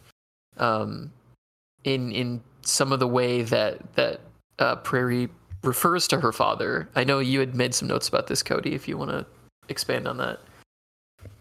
Uh, so this is uh, right after um, Isaiah two four and his friends came in, and he Isaiah said that he would protect Prairie, and uh, so the the line that starts this is Prairie was and getting annoyed. What is this typical males? You're handing me back and forth like a side of beef. How about pork? Isaiah slightly to Zoid's relief. At least this unwise now actually trying to uh, to poke her playfully in the ribs while she smacked his hand away. Good luck, young fella. Um, and then it goes on a little bit after that where she says I'll start with the whole paragraph because I think that's probably a good place to go. Uh, but all you ever date is this. Sorry, but really be material in terms of family skills. Girls you pick up when they're out on eating binges at the Arctic Circle drive-in. Girls from these weird after-hours clubs whose whole wardrobe is like totally black. Girls who inject cough syrup with biker boyfriends named Ah. In fact, lots of them girls I see in school every day. Know what I think? She'd rolled out of her lower bunk to stand and look at him in the face, level. is that deal or no deal, you must have always loved my mom so much that if it couldn't be her, it wouldn't be anybody. Like I, Prairie is so good at bringing Zoid back down to reality, Mm-hmm. and um, so I, I, I love that particular part. I also like her her you know standing up and you know not letting Isaiah and Zoid be the ones to dictate like how she's gonna you know who, who's gonna protect her more. Like she's you know she's a a grown woman at this point. And, you know she can take care of herself and she doesn't need these two dudes you know constantly doting around and trying to you know keep her safe when she can do that perfectly fine herself. So I, th- I think Prairie's kind of the uh, the unsung uh, hero of this of the whole story. I think she's the one that really does it the best job of of grounding Zoid and and really reminding him and humbling him when he needs to be humbled. Yeah, and I, I also like what you you mentioned about her bringing him back down to earth because when she because for context for the listener, like those quotes come from when Zoid actually arrives at at the restaurant. But when he calls ahead of time, uh, he he kind of spells out his fear about the stuff with Hector, and her response is basically just like, "Is this just hippie paranoia?" Mhm. Like. And and specifically refers to I think she says, "Geez, with all that shit you smoke, your mind must be like an etch a sketch." Yeah. which which is like you know t- for someone reading Pynchon whether this is your first time through the book or not you kind of have this understanding that like zoid's probably not all that you know unfounded in his paranoia but if you just look at the facts of what has happened so far there isn't really anything for him to be that freaked out about. Like yes his ex-wife has disappeared from witness protection and he's been asked to help get her back and hector is running around trying to like run into him everywhere. Okay? Like is that is that like genuinely analyzing that from a standpoint of what has happened is there really much of a reason for him to be that freaked out about it. Like she she very clearly is that stabilizing force for her father in a way that wasn't incredibly present until now. But if you go back and i think read through the first two chapters with that in mind that is even present in in in those conversations that they have as well. Yeah, Yeah, and I, I really like um I like the fact that you point out that, you know, she she's grown up. You know, she because the fact is that she is grown up in the sense that she can decide where the hell she goes. But Yeah, she is still a teenager. She is still like six, 15, 16 or something.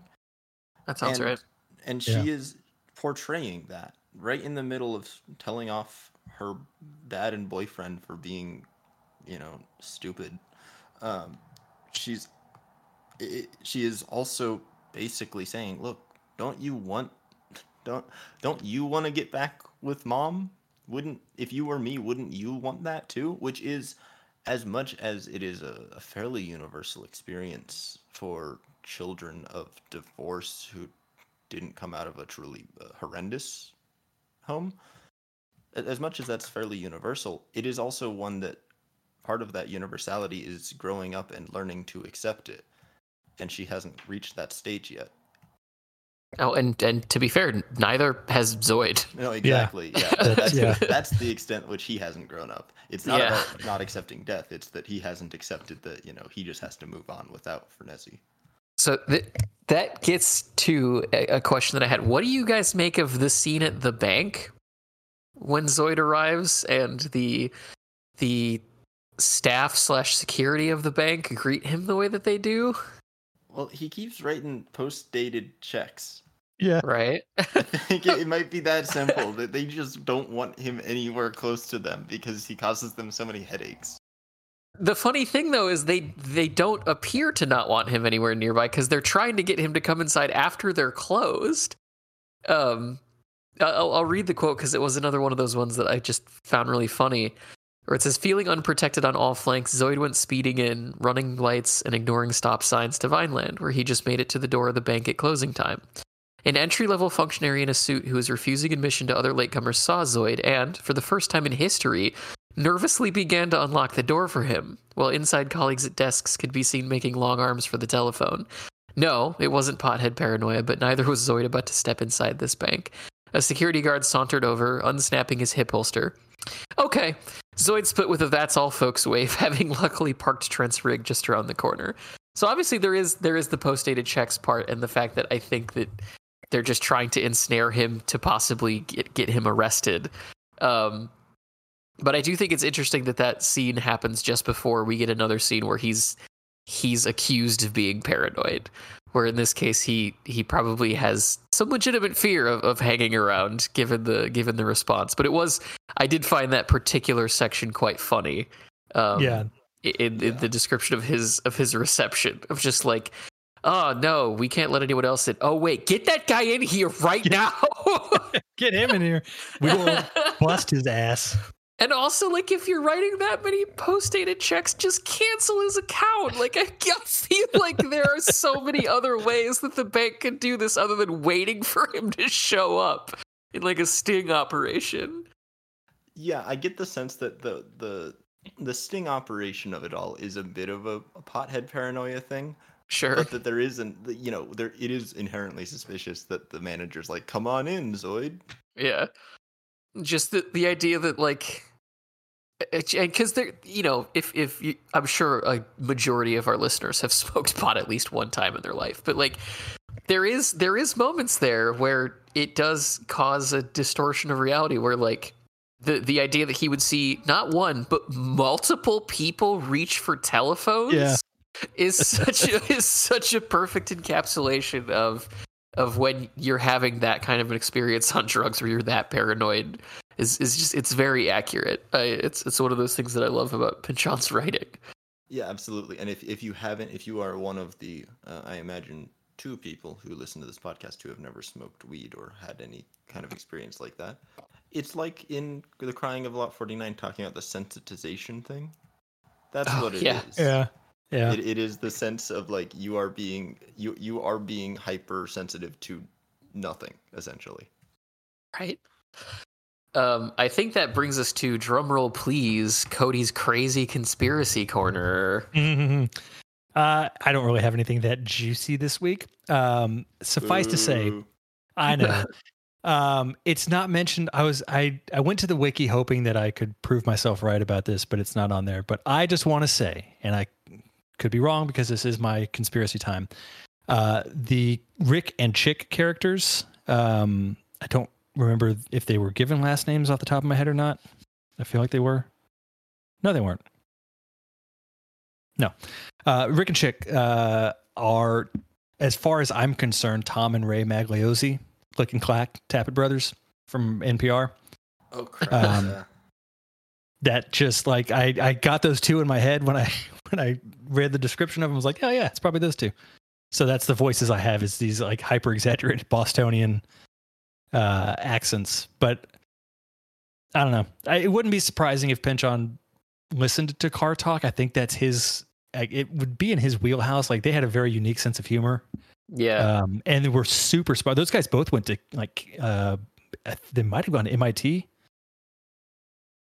They went somewhere really prestigious as far as school, and I think they were, or one of them was around the same age as Pynchon. So, um, yeah, I don't know. Go listen to, find a way to listen to Car Talk. It's not on the radio anymore, but that was a great show. I absolutely that was a great show. I, I still listen to it. It's good. Yeah. It's listen to the fantastic. recuts. It- yeah, no, I think I think that's totally there, especially when you keep in mind that, like, their whole sense of humor, like you said, is weird and slightly Pynchonian. It's Pynchonian because like they are experts at making cars run, Yeah, and then normal people called in, and they would just harangue them over, you know, basic like misunderstandings of how a car is supposed to function, and Yep. it's the kind of thing that is only truly hilarious if you understand exactly how wrong the callers are. And at the same time, he's not they're not making fun of the callers. They're making fun of the fact that we're all driving these stupid things and none of us know how they work. we're driving these incredibly complicated machines and have absolutely no concept of what makes them go. Yep. A- another like analog that that reminds me of is um the, the show was not meant to be comedic, but Suze Orman used to have a late night show where people would call in and ask whether or not it was a smart idea for them to buy something. And she would then proceed to go over their finances while they were on the phone. and essentially harangue them over the stupidity of their financial decisions and why it is that they thought it was necessary to purchase a Valentino purse or some other expensive expensive product. That is a subgenre of humor that is very enjoyable if you can find it. Who um who wants to talk about the Marquis de Sade? Well, before we get into that, because I do want to talk about that, I do Mhm. just want to bring up the uh, the fact that Eusebio and Vato had this like self mythologizing moment where they claimed that they uh, used Bigfoot as a means of of getting um, car parts, essentially. So I just want to read this paragraph. Just kills me. Uh, today, inspired by a wave of Bigfoot sightings down in the Vato, Vato had nearly convinced the skeptical lookalikes that the Escondido had been found abandoned in a clearing, its owners frightened off by Bigfoot, in whose territory the car then sat, anybody's prize, making its retrieval by the boys who just happened to be out in that part of the brush, an adventure full of perilous grades, narrow escapes, and kick ass four wheeling all the way, followed at each turn by the open mouthed Rick and Chick, upon whom at last blood, usually the closer in these proceedings, laid. So Bigfoot being force majeure, we got the legal salvage rights. Dazed, the twins were nodding at slightly different rates. And another story of Twilight reconfiguration, soon to be the talk of the business, was about to get underway. I just- oh man. Bigfoot being force majeure. It almost feels like Rick, Chick, Blood, and Vato are set up as like a, a who's on first kind of thing, Oh and yeah. then it just oh doesn't yeah. come together at all. And I, I it, I- yeah, I just I, I I'm always trying to read jokes into these paragraphs that aren't there. Yeah, I think that I think said- yeah. So speaking of a joke in a paragraph that is there, um, that that certainly brings us to the Marquis de Sade bit, which is it, it's one of the funnier things that I think any of us have probably read at one point or another. This is up there with the mechanical duck scene as far as like I was in actual tears reading this. Do you want to give a rundown, Cody? Um, so essentially, like I mean, the name. so basically, just to summarize it, the there is a a uh, landscaper um, that Zoid uh, will uh, work for from time to time who assumed the role of the original uh, landscaper, I think, and uses the name Marquis de Sade, S O D, which is arguably the most brilliant business name I think that has ever existed. Um, but who, who makes these commercials um, that are just really un- unbelievably hilarious? Um, featuring talking grass that speaks with an overly pretentious French accent. More, more, Um, we love it. We love it. We can't hear you. Oh my god. Do we It's- maybe just want to read that? I don't think I can without like losing my fucking I- mind. I can. Okay, go for it. Zoid needed cash and also some advice about a quick change of appearance, and both were available from the landscape contractor Zoid did some lawn and tree work for, Millard Hobbs, a former actor who'd begun as a company logo and ended up as majority owner of what had been a modest enough lawn care service its founder, a reader of forbidden books, had named the Marquis de Sade. Originally, Millard had had only been hired to run hired to be in a couple of locally produced late night TV commercials in which, holding a giant bullwhip, he appeared in knee socks, buckle shoes, cut off trousers, blouse, and platinum wig, all borrowed from his wife, Blodwen. Crabgrass won't behave? He inquired in a species of French accent. Ah uh no problem. Just call the Marquis de Sade. Pretty soon the business was booming, expanding into pool and tree service, and so much profit rolling in that Millard one time thought to take a few points instead of the fee up front. People out in the non tubal world began mistaking him for the real owner, by then usually off on vacation someplace, and Millard, being an actor, started believing them. Little by little, he kept buying in and learning the business, as well as elaborating the scripts of his commercials from those old split 30s during the vampire shift to what were now often five minute primetime micro movies. With music and special effects increasingly subbed out to artisans as far away as Marin, in which the Marquis, his wardrobe now upgraded into an authentic 18th century costume, might carry on a dialogue with some substandard lawn while lashing away at it with his bullwhip, each grass blade in extreme close up being seen to have a face and little mouth, out of which, in thousandfold exo- echoplexed chorus, would come piping, More, more, we love it! The Marquis leaning down playfully, Oh, can't hear you! Presently, the grass would start to sing the company jingle to a by then post disco arrangement of the Marseillaise. A lawn servant to a tree, and nobody meets Marquis de Sade. Millard was known for spreading work around generously and for paying in cash, and off the books too. Half the equipment lot today was filled by a flatbed rig by some place down in the Mojave, whose load was a single giant rock charred, pitted, and streaked with metallic glazes. Wealthy customer, explained the Marquis. Wants it to look like a meteorite just missed his house. I love that. What a strange request for a landscaping job, too. I just the other day drove by a house with an entire front lawn covered in flagstones. Weird. So Hmm. that's what's coming to my mind right now. Why? What is the motivation? I think it's the same as wanting to look like a meteor. hit Meteorite crash. I, I guess, sure.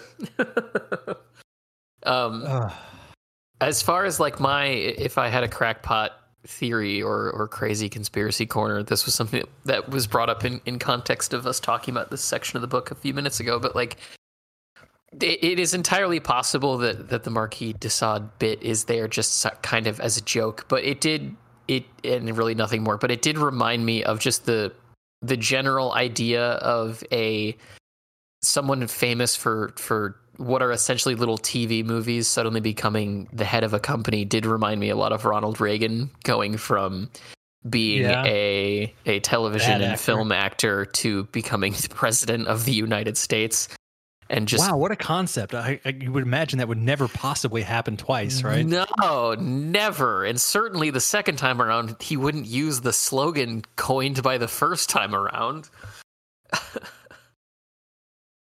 um, Funny how history repeats itself. Yeah, absolutely. But yeah, I, I, I, there's not much to point to the idea that that is what what Pynchon is getting at, but it was certainly something No. that that I thought of. No, but it, it is similar in tone, and with with you, with you thinking on the, the Reagan line of thinking, it reminded me that it's kind of similar to the adenoid section in Gravity's Rainbow, Hmm. Oh, just in terms of like a, a nothing ending up in charge of all of these different things and becoming the central focus. yeah, Which you know, not going to get into that, but uh, I think there are some uh, some some ways to connect that that blob with uh, Hitler and probably to also Reagan. yeah, definitely. Es- especially with the the like to to go deeper into this like weird idea the the specific mention that after he kind of became recognized as the head of the company that was when he started to learn the trade and suddenly became exactly. very adept at deploying you know different ways to use money or or to kind of expand that is obviously very much what happened with Reagan after he was elected Mhm. president we get another mention of Pat Sajak everybody everyone's favorite genial Pat Sajak Was Yeah, that- in the was he that important? I don't think. I mean, Wheel of Fortune was Wheel of Fortune, but like, I don't know. I, I do think it's funny that he's playing Frank Gorshin. That that's funny. Um, if anybody has not watched the old Adam West Batman series, do yourself a favor and carve out a few hours because It's it's, a good it. one. yeah And Frank Gorshin was a uh, pretty good Riddler. Thank you. Couldn't place him. That's I- that's pretty much all he's known for. I don't know that he did much else outside of that.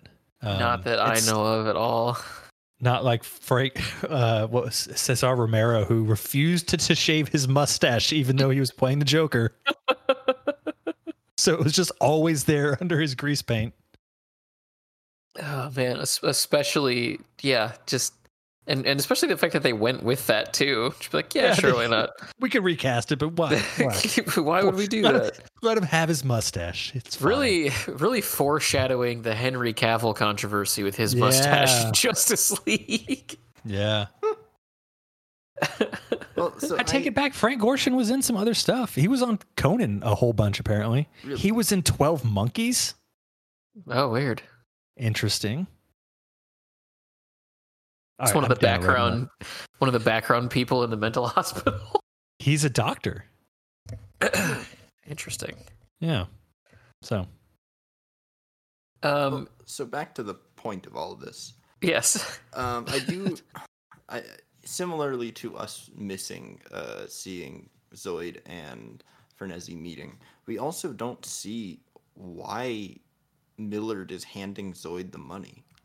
You know, we, we presume that he's explained the situation to some extent, but all we really see is him like, "Hey, nobody's gonna come and steal your. No, nobody's gonna come and prevent you from paying me back, right?" Which he obviously doesn't care about the answer to because Zoid never pays anyone back. And then it's just in his hand. I found that strange. Yeah, that is a good. I I wasn't really able to parse out what what that was about either. We also get um, an additional aspect of of Reagan's wet dream uh, in in the the campaign against marijuana production. uh, which comes up just shortly after this this in- inclusion. Um, where yeah, says Trent, a sensitive poet artist from the city, had moved up north here for his nerves, which at the moment were not at their most tranquil. Armored personnel carriers, Trent trying to scream and keep his voice down at the same time, which is also just what a description of someone speaking. Persons in full battle gear stomping through vegetable patches. Somebody said they shot Stokely's dog. I'm in here with a 30 6. I don't even know how to load Zoid. What's going on? Wait, easy, partner. Now that sounds like camp, meaning the infamous federal state campaign against marijuana production. But it ain't quite the season yet.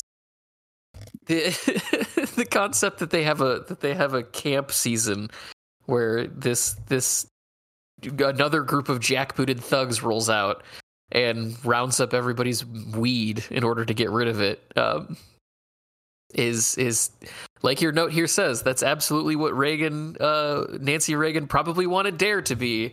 Yeah. Yeah. Yep. It's this is so for, for context for anyone who doesn't really know the dare pro- I don't dare still happens I think I don't know Kind if it's of. the same thing Yeah, anyways this is changed it a bit.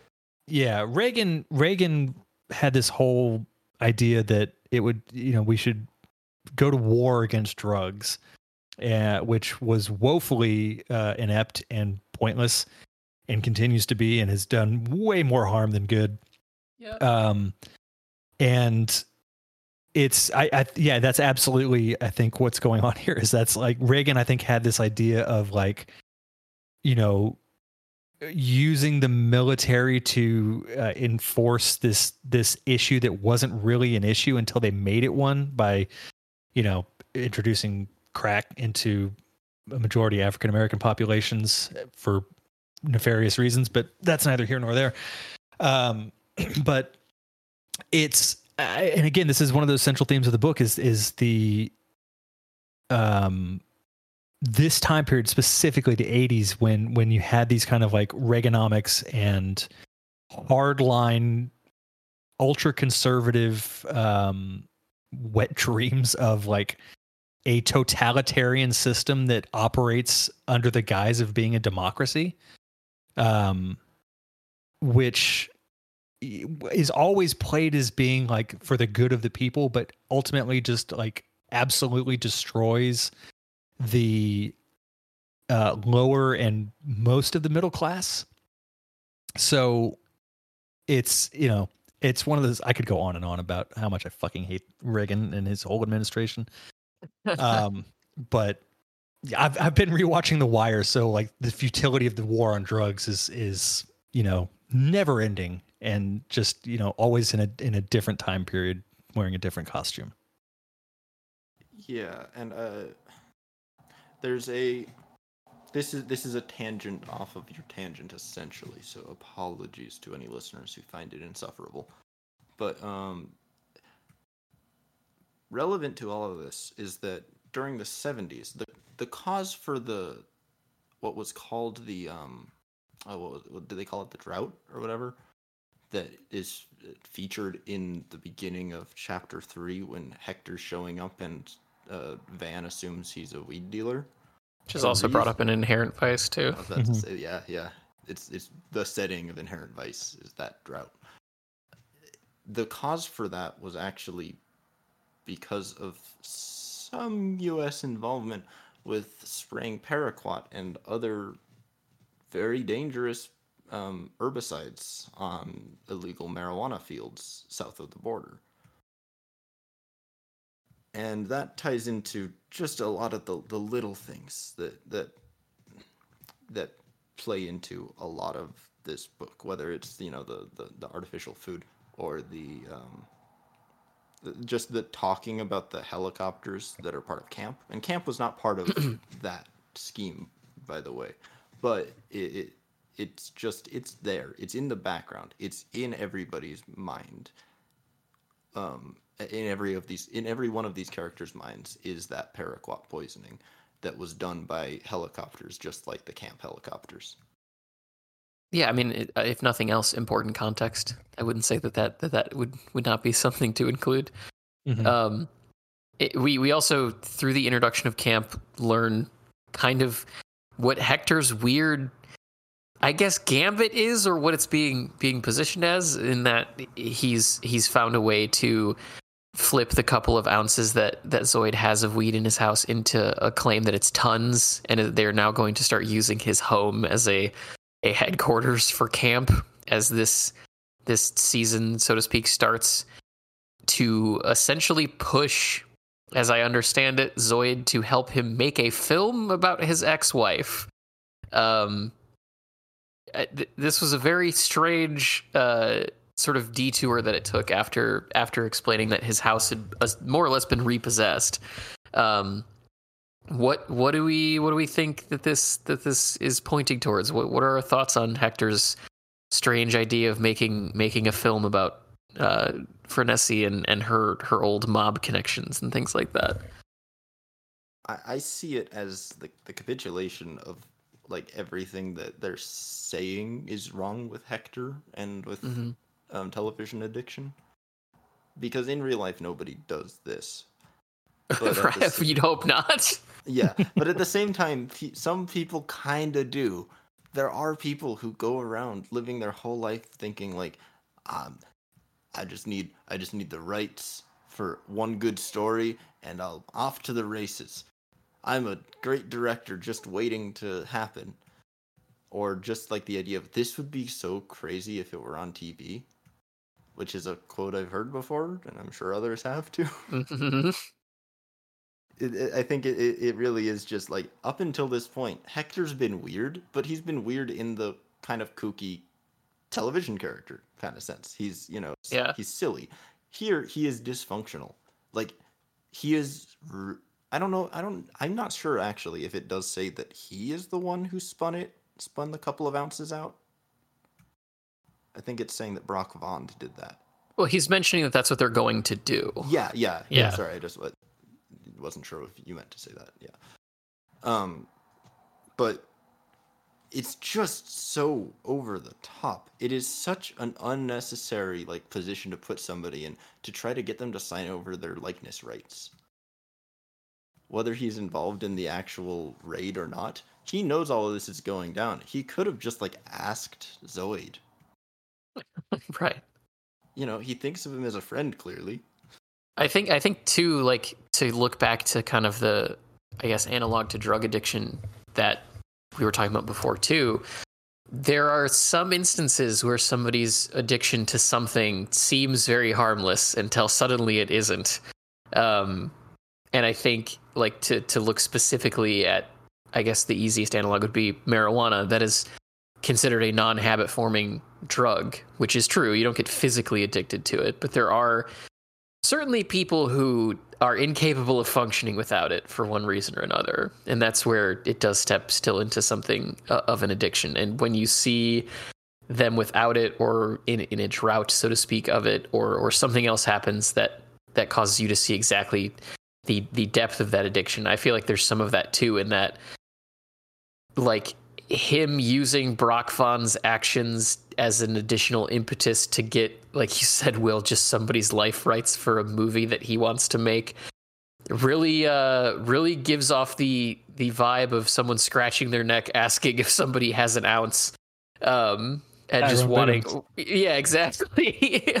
Um and and wanting to do whatever they can to to to sort of step into that world even deeper.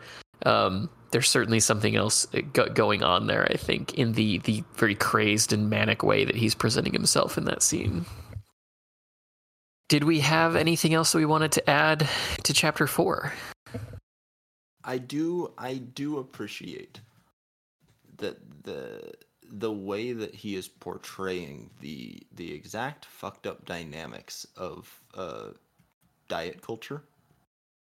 Mm. Because Mhm. the, the the the screwed up parts of diet culture as we talk about it today is not like you know you can say it's about like oh it's fostering eating disorders or so you're you know you're supposed to be caring about how you look more than how you feel whatever however you want to frame it. What it is is everybody pointing out something to you over and over again. It, it is you know working at a place that is selling pizza that is the opposite of pizza for supposed health benefits I think it, it it's very well discussed in this book the way that diet Yeah. culture formed in America and the way that it particularly affects young women. I think it's it's very evocative. Yeah, definitely. Although, I mean, like, hey, if there was a pizza that convinced me that getting around in a, in a circle to chant around a federal agent who's whacked out of his mind on Hollywood idealism, it's it's got to be pretty good pizza. Like, maybe I'd give that a try. It's that Jägermeister in the sauce again. Yeah, absolutely. It just gets you a little crazy. Cody, did you have anything else to add to chapter four? Uh, I don't think so. No. So Think that's yeah, that brings us to funny parts. Um, we've covered a lot of them over the course of our discussion. Uh, is there anything else that anyone wanted to add? I had two. The first being in the scene we just talked about. It's just a it's a throwaway joke, um, where it just says Doc Deeply grooming his beard, strode over, high fiving Baba Hava, Baba Hava Bananda on the way. Like just him, like given that whole situation, him just strolling through and like as an aside, just like giving him a high five. It's just I don't know, just made me chuckle. That and and the uh, uh, brilliantly corny uh, checks in the mayo line. Yeah, which is a line that I anytime I read that or one of its derivatives, like it is here, I just I can't not think of the opening of Big Trouble in Little China, where where Kurt Russell says the check's in the mail, and then just takes the most absurd bite of a sandwich while speaking into a CB radio. There's apparently a name for that type of joke. It was on the wiki. Let me um, let me find it real quick because I didn't know that it was a thing. It's called a a throwaway Feghoot. In the 50s, a science fiction writer named uh, Grendel Briarton wrote a series of short, funny pieces for fantasy and science fiction magazine titled Through Time and Space with Ferdinand Feghoot. They all worked the same way, establishing a silly and complicated storyline for the sole purpose of setting up a painfully outrageous pun. So that's obviously something that we see a lot in his work. So yeah, painfully outrageous pun might be my favorite description of a pun. Yeah. Um, I would say the one that I would want to add is the description of Zoid's house in Gordita Beach, where on the first page of chapter three it says uh, he showed up first in Zoid's life shortly after Reagan was elected governor of California. Zoid was living down south then, sharing a house in Gordita Beach with elements of a surf band he'd been playing keyboard in since junior high, the Corvairs, along with friends more and less transient. The house was so old that all of its termite clauses and code violations had been waived on the theory that the next moderate act of nature would finish it off. But having been put up back during an era of over design, it proved to be sturdier than it looked with its old stucco eat net to reveal generations of paint jobs in different beach town pastels corroded by salt and petrochemical fogs that flowed in the summers onshore up the sand slopes. Just that that specific phrase of uh, the termite clauses and code violations had been waived on the theory that the next moderate act of nature would finish it off. Pretty That excellent. is really good. Yeah.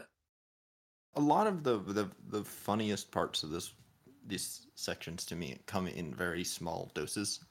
That that Mm. they're just like little little twists on the, the the sincere element. Sure.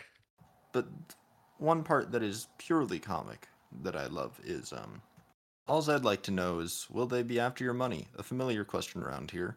Subcontractor accounts collectively having more attachments on them than a vacuum cleaner. More liens, Zoid had once suggested, than the Tower of Pisa, to which Blodwen had, had answered. More garnishes than a California burger. Spouses, ex spouses, welfare, the bank, the lost nugget, haberdasheries, and faraway zip codes. It's what you all get for le- leading these irregular lives. Looks like it's what you get. it's just, it, uh, not only is the, the idea of a California burger being covered in uh, bills pretty funny, but also it's what you get the person who keeps giving him money for some reason Yeah. So that brings us to quotes. Cody, did you want to start? Sure. Um, mine is. I had several that I marked off, but I'm going to go with uh, this one from chapter three. Um, it is on page 29. Um, and it starts I say, va, go on. Break your old compinche's heart. Here I thought you knew everything. It turns out you don't know shit. Grinning, a stretched and terrible face, it was the closest Hector got to feeling sorry for himself. This suggestion he liked to put out that among the fallen, he had fallen further than most, not in distance alone, but also in the quality of descent, having begun long ago concentrated and graceful as a skydiver. But the tostada procedure was minor evidence. He growing less professional, uh, the longer he fell, while in his skill, while his skills as a field man depreciated. He had come with these falling years simply to rely on going in, trying to neutralize whoever was in there, whoever was there with a repertoire of assault it still ran from stupefy to obliterate. And if they were waiting for him one time and got in the first move, I'm muere. Too bad. Hector sadly knew this wasn't anywhere near the samurai condition of always being on that perfect edge, prepared to die, a feeling he'd known only a few times in his life long ago. Nowadays, with his with his old fighting talents lapsed, what looked like simple impulse or will might as easily have been advanced self-hatred. Zoid, the big idealist, liked to believe that Hector remembered everybody he'd ever shot at, hit, missed, booked, questioned, rousted, double crossed, that each face was f- filed in his conscience. And the only way he could live with such a history was to take these chances with his own badass, upping the ante as he moved into his late mid career. This theory, at least, had kept Zoid from lying around hatching plots to assassinate Hector, as others had been known to waste hours potentially of potentially productive lives doing. Hector was the kind of desperado whose ideal assassin was himself. He could choose the best method, time, and place, and would always have the best motives for it of anyone. I just think that's a great description of of Hector as a character. Um, beautifully written and and does a great job of really summarizing a lot of him in a very short amount of time. Yeah, that's for sure. Yeah, I I really love it, and um, f- for uh, aside from the fact that it's it's really an effective way to convey this character, at least how Zoid sees him, but it also does play into this concept of like the the cop in your head is, is Mhm. the phrase. If if you don't know what that means, you should look it up.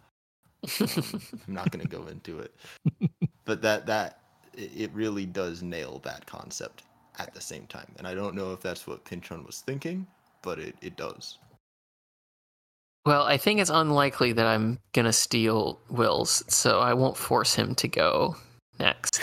Um, if if I was to pick like, and this is an exaggerated definition of quote, if I was to pick like my favorite quote from the book, it would be the extended monologue about their their wedding ceremony and their their marriage and everything. I, I just like I talked about at the top of the show. I think it's just absolutely excellent. But I'm gonna pick one paragraph um, from that where it says music was by the corvairs these days calling themselves surfadelic though the nearest surf at the moment was at santa cruz 40 miles away over farm roads and murderous mountain passes and they had to contend with the traditional beer rider haughtiness of the area. Still, in later years, try as Zoid might to remember everything at its most negative, truth was there'd been no brawls or barfing or demolition derbies. Everybody had got along magically. Was one of the peak parties of his life. Folks loved the music, and it went on all night and the next, right on through the weekend. Pretty soon, bikers and biker chicks playing at Villainy were showing up in full regalia, and then a hay wagon jammed full of back to nature acid heads from up the valley out of an old fashioned hayride, and eventually the sheriff who ended up doing the stroll, a dance of his own day with three mini skirted young beauties to a screaming electric arrangement of pipeline, and who was kind enough not to go near, let alone investigate the punch, but did accept a can of Burgie, it being a warm day.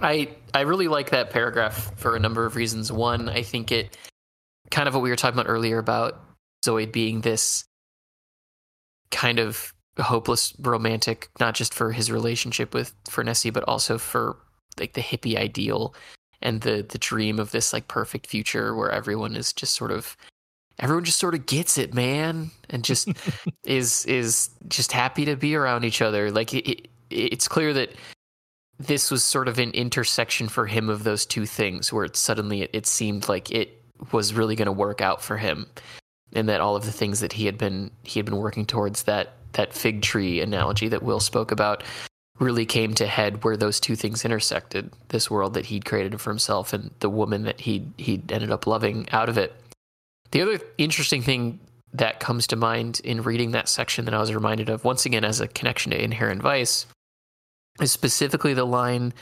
um, pretty soon bikers and biker chicks playing at villainy were showing up in full regalia. And it says that they were playing at um, playing at violence or playing at you know something something negative. And and so it rem- remembers that nothing actually happened. Like they didn't there was no fights there's no brawls.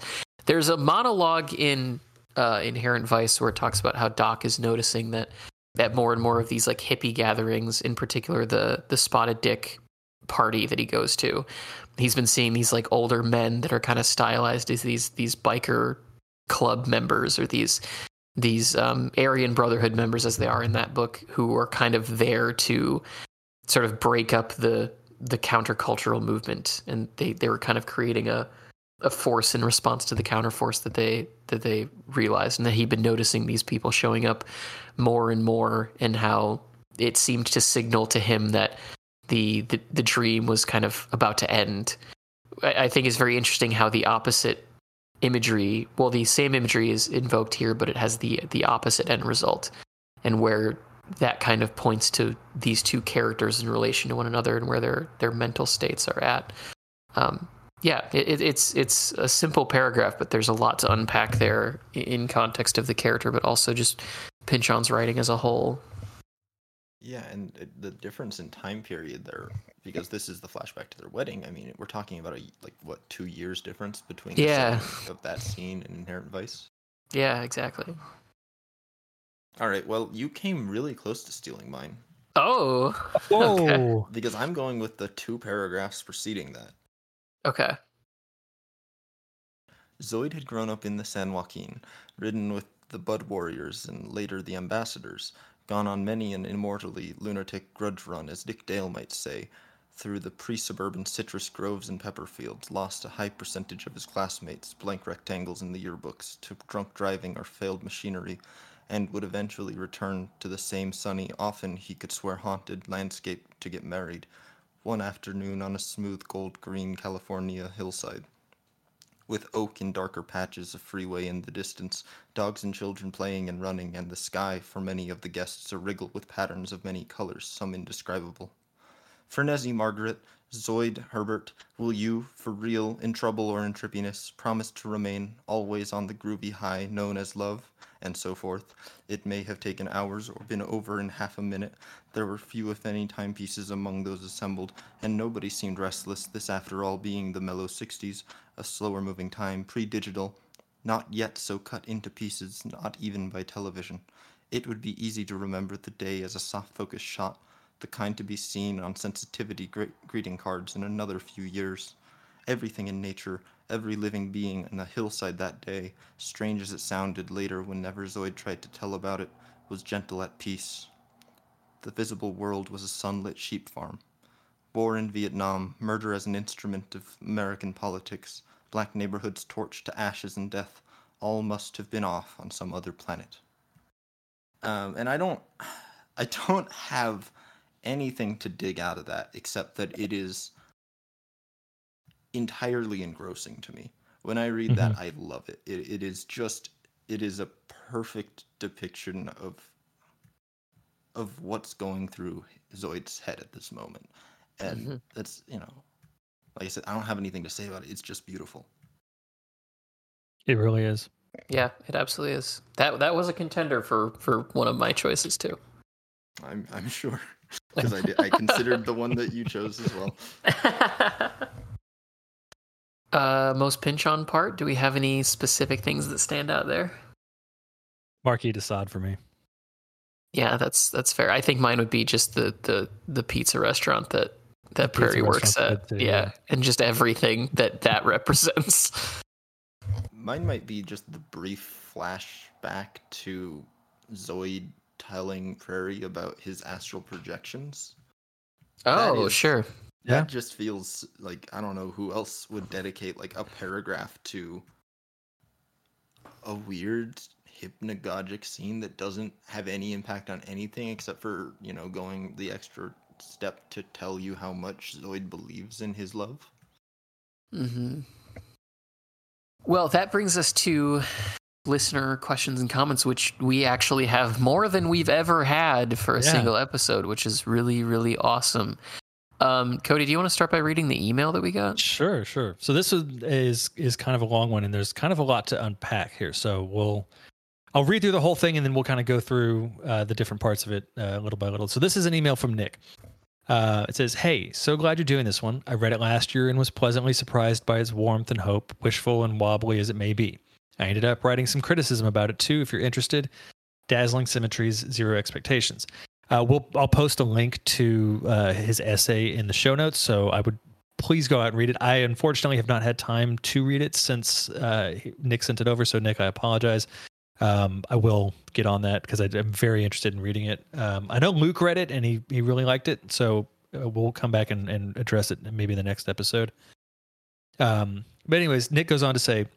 One thing that's always confounded me about Pynchon and something present in Vineland is what you term, quote, zaniness in the episode on chapters one and two. I've never been charmed by anything zany, see also satirical, slapstick, gonzo, etc., in Pynchon's work, in part because the jokes are so self conscious, more worthy of a cringe or wince than a laugh, in effect magnified by how much Pynchon nerds celebrate and ape this sense of humor. Despite this, I think it might actually be an effective form of critique in the sense that the things meriting parody are usually idiotic themselves, creating a kind of fight fire with fire logic. You can better expose the idiocy by allowing yourself to be idiotic. How does this compare to attempts to laugh at something stupid through a more highbrow approach? Are those critiques doomed to come off as snooty or pretentious? What about a more sober, explicit critique, just saying why the dumb thing is dumb rather than enacting it in a joke's effect? And is critique even the point if Pynchon reserves some joy for the systems he also despises? Is the sugar cereal an opportunity for critique, or can we let it simply be part of the texture of the kinship bond we're witnessing? At a larger, more abstract level, what is Pynchon's relationship to the systems that govern our lives and their representative objects, e.g., sugar cereal? My essay tries to think through this, but I'm not sure where I land on the matter, and I'd be curious to hear you guys tackle these questions. Another request please excerpt the audiobook guide doing Hector Zuniga's dialogue. I'm just imagining the Foos Gone Wild Joker accent. In a similar vein, I highly recommend sampling William Gibson's reading of Neuromancer. He has this ancient stoner, stuffy nose quality to his voice that's distracting and charming in equal measure, and he fearlessly bumbles the Babylonian patois that appears in the book's final third. With appreciation from the home of Oedipus, Nick. Um, so I will just quickly address the audiobook thing. I don't think we can do that because that would probably create some sort of a copyright issue that might get the episode taken down. Um, so if anybody has access to the audiobook, I guess go listen to it because I can imagine uh, that that's got to be something else to hear actors in his dialogue. Um, but let's yeah let's uh, let's kind of go through these uh, these points that Nick brings up. I, I think that, and we kind of talked about it a bit last week. I want to say where we we mentioned like you know that's kind of the fun of postmodernism is is that something that means something deeper or is that just a thing that's there right and i don't i don't think that there is necessarily an answer one way or the other i think that the best like the the cleanest mapping that i could make to anything we've already talked about was was when you had brought up your your uh, supposedly crackpot theory with the music relating to the fake glass, and then I had kind of mentioned like the the thematic or not the the not the the plot driven aspect of why that's there. They're kind of trying to trap him in this in this scheme, and then Will very intelligently followed that up by by basically saying like I, both of those things are true at once. There is the plot. There is the plot driven aspect of it, and then there's this also this thematic aspect that relates to the decade and, and, and deeper things going on there. I think the same thing could be true to something like sugar cereal, for example. Like, is it is it something that's adding to the texture of the the bond that we're witnessing? To use his his words, yeah, absolutely. Could it also be hinting at something else that is either table setting for the decade that the book is written in, or something, you know, more specifically thematic that Pynchon is trying to get at? Absolutely true as well. And and, and because of the fact that a lot of this stuff is not explicitly on the page, whether it's Vineland or you know Mason and Dixon or looking at other postmodern authors, the stuff that they've written, it, it's part of the enjoyment of being able to to go through and read these books and kind of dig out what meaning you you can pull out of the text. Like not to get too like literary criticism, death of the author, new school on it, but that is part of of the enjoyment of reading these books and part of the reason why this this podcast exists uh, as a whole. But I do think that you do run the risk in in any event of going far too deep into that of just like let's let's take apart every single sentence and see what he's really trying to get at like you can easily you can easily fall down that rabbit hole as well yeah i would i would say in in response to the um the the the zaniness issue um i i think you're you're right on with with your idea that um, it's. I, I think I, I, have to back this up and say that I think that the the zaniness of Pynchon's humor, and not just him, but I think the overall sort of zany comedy um, requires a very deft hand and a very sharp sense of humor to make it land. If it's if it's overdone, it becomes obnoxious and completely destroys its own purpose. Um, and if it's not strong enough, then you lose the opportunity to satirize what it is you're trying to satirize. And I think to give an example, I think of each of those two independent uh, situations.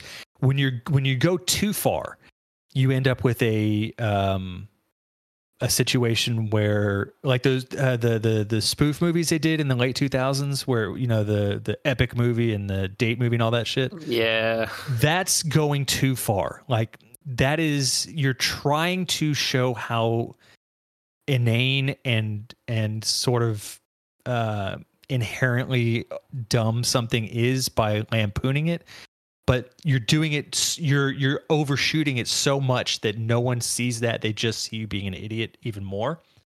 The opposite end of that where you're trying to be zany and satirize something but you completely miss the point or not not miss the point but you uh, you don't make it zany enough to where the the parody is caught is the beastie boys fight for your right song and video. Okay, yeah.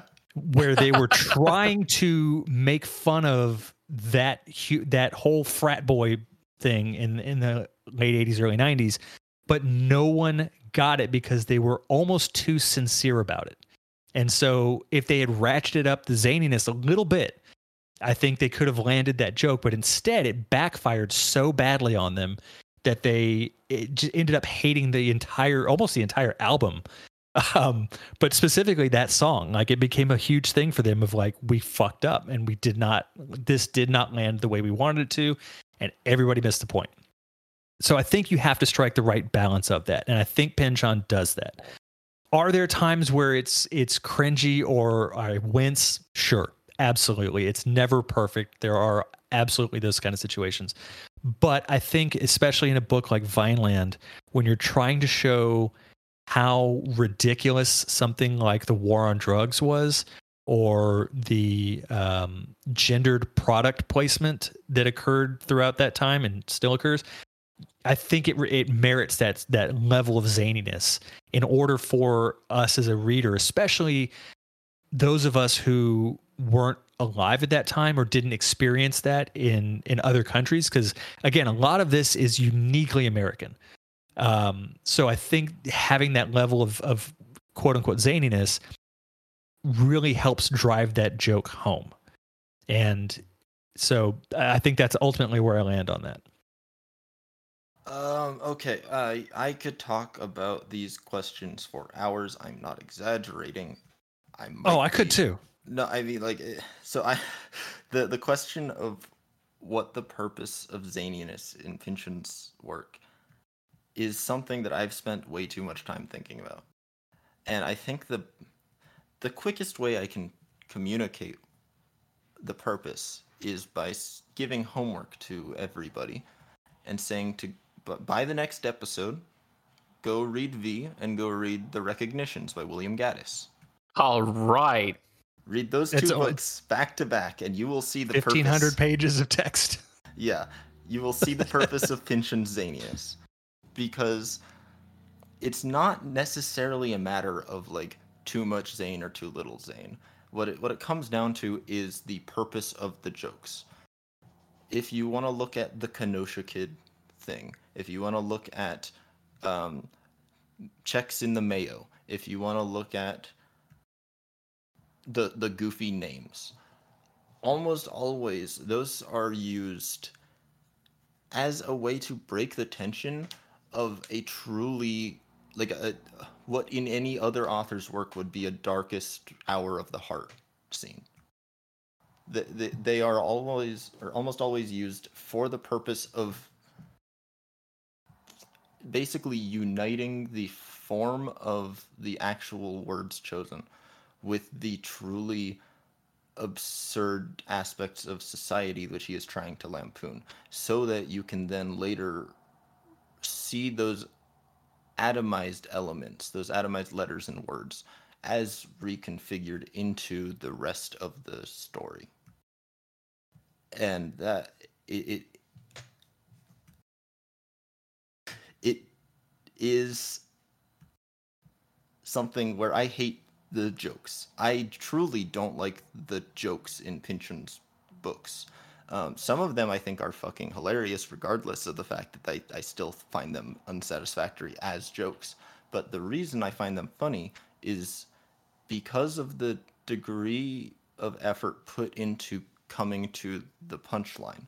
And at that point, it stops being comedy within the dichotomy between tragedy and comedy. It, it has become a meta comedy. Uh, it is an anti-humor that has taken the next step of saying, yeah, this is still a joke.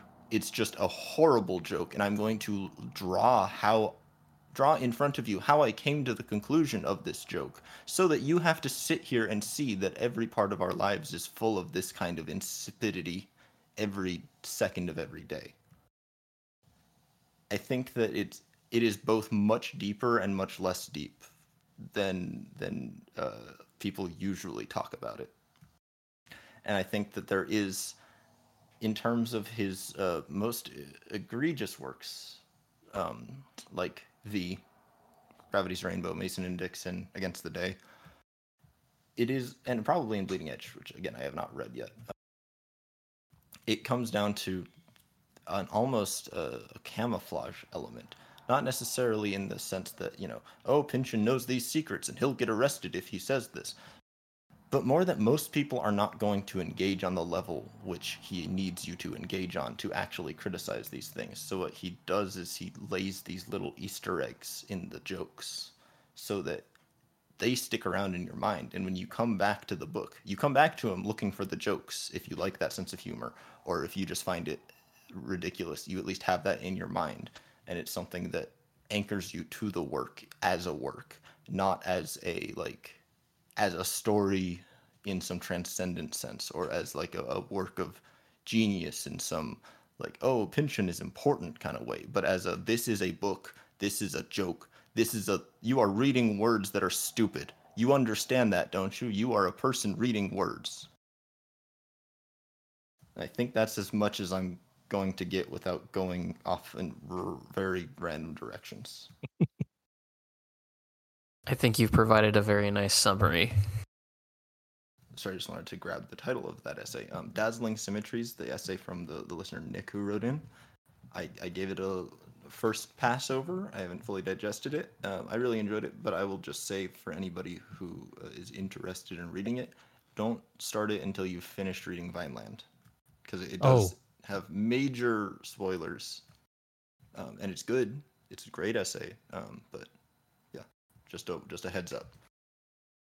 Yeah, and I I think funny enough, Cody too, the getting to like your point about the really bad like dude bro spoof movies of the early 2000s. You could also say that the other equivalent, not just necessarily the Beastie Boys music video, would be the original spoof movies that inspired those crappy ones in the early Yep. in the early 2000s. Scary movie was not bad.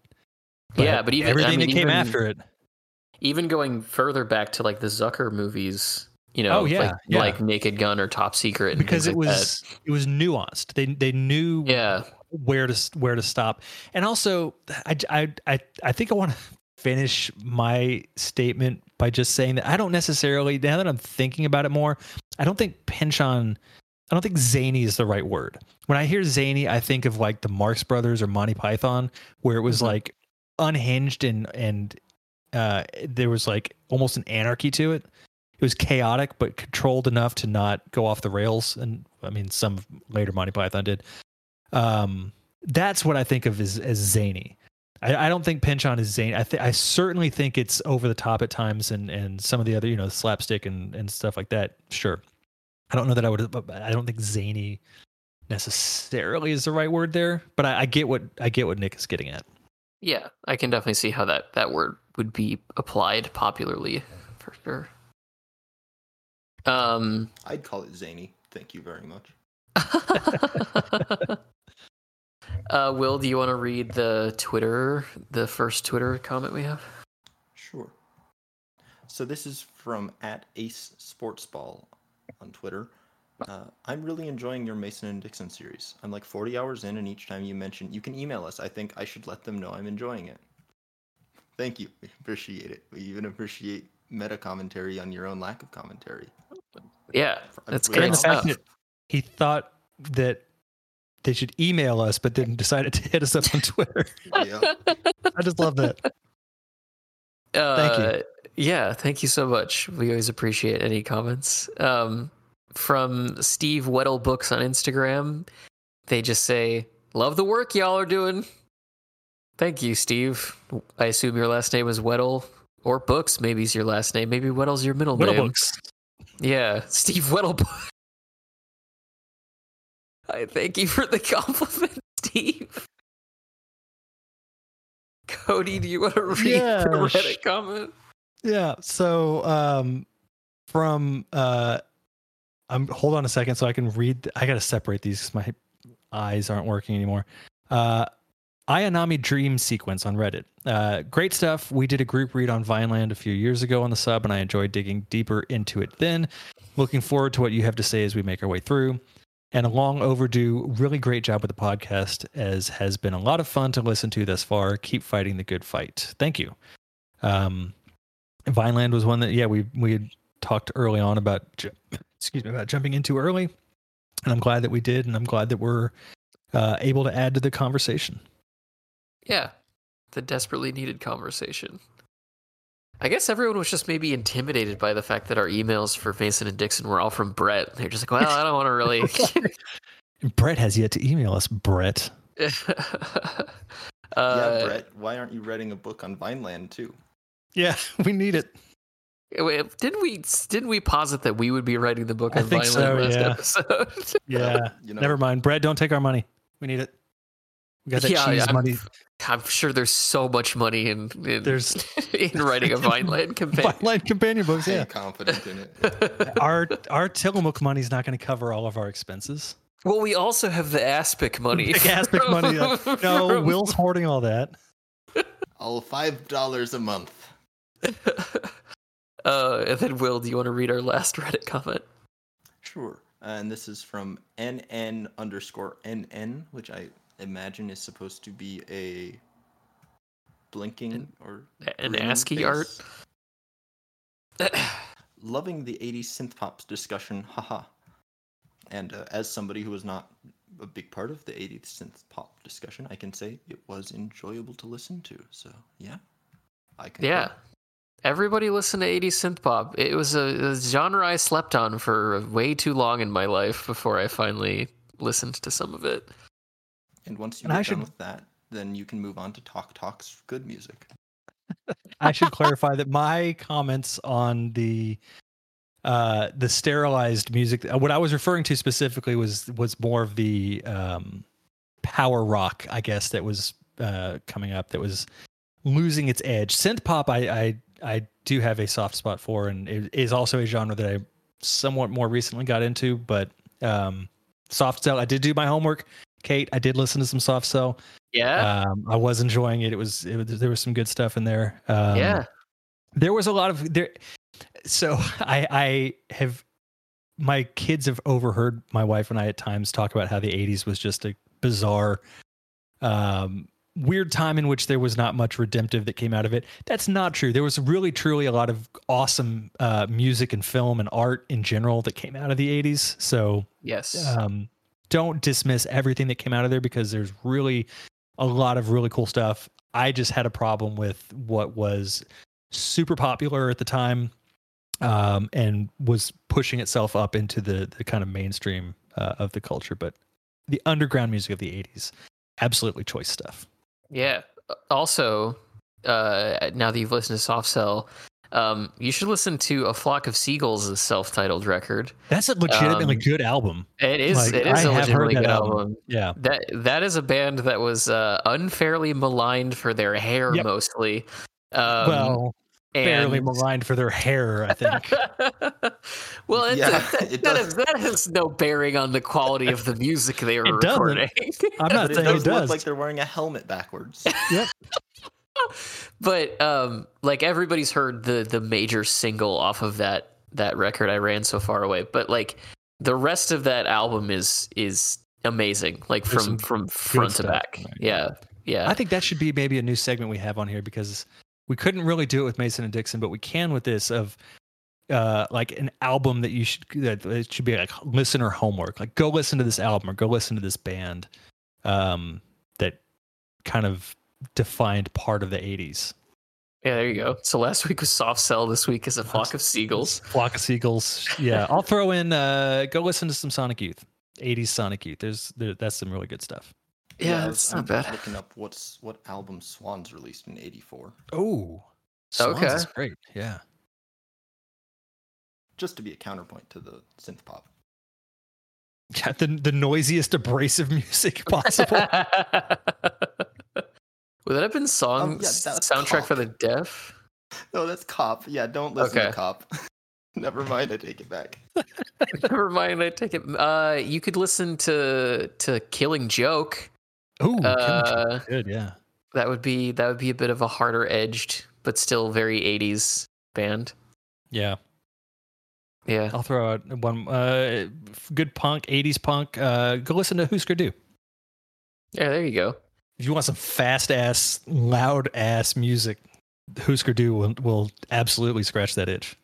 Yeah, that that's that's a good one. Um, from a metal perspective, I gotta. I mean, you could go the easy of- thrash metal of, you know, like Metallica, Slayer, Megadeth. That's a little too easy, though. Uh, that would be lame. I'd say like maybe Napalm Death. What else?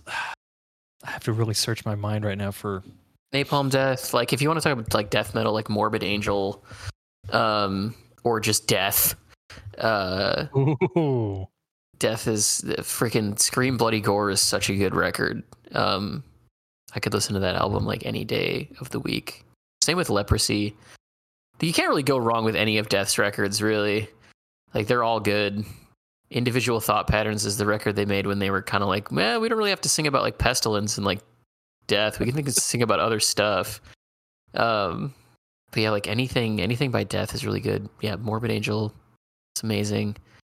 Um, yeah, there's a lot of really great '80s metal stuff. But those would be those would be my recommendations in that in that direction. All right. Well, there you go. Go do your homework, folks, and let Yeah, us know what you think of all that. Read the recognitions. Uh, also read the V. recognitions and V. Yep. Uh, In a listen to a, a flock of seagulls. All of Sonic Youth's '80s output.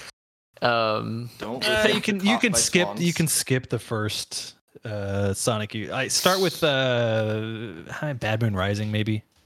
that's a fair place to start with Sonic Youth. Yeah.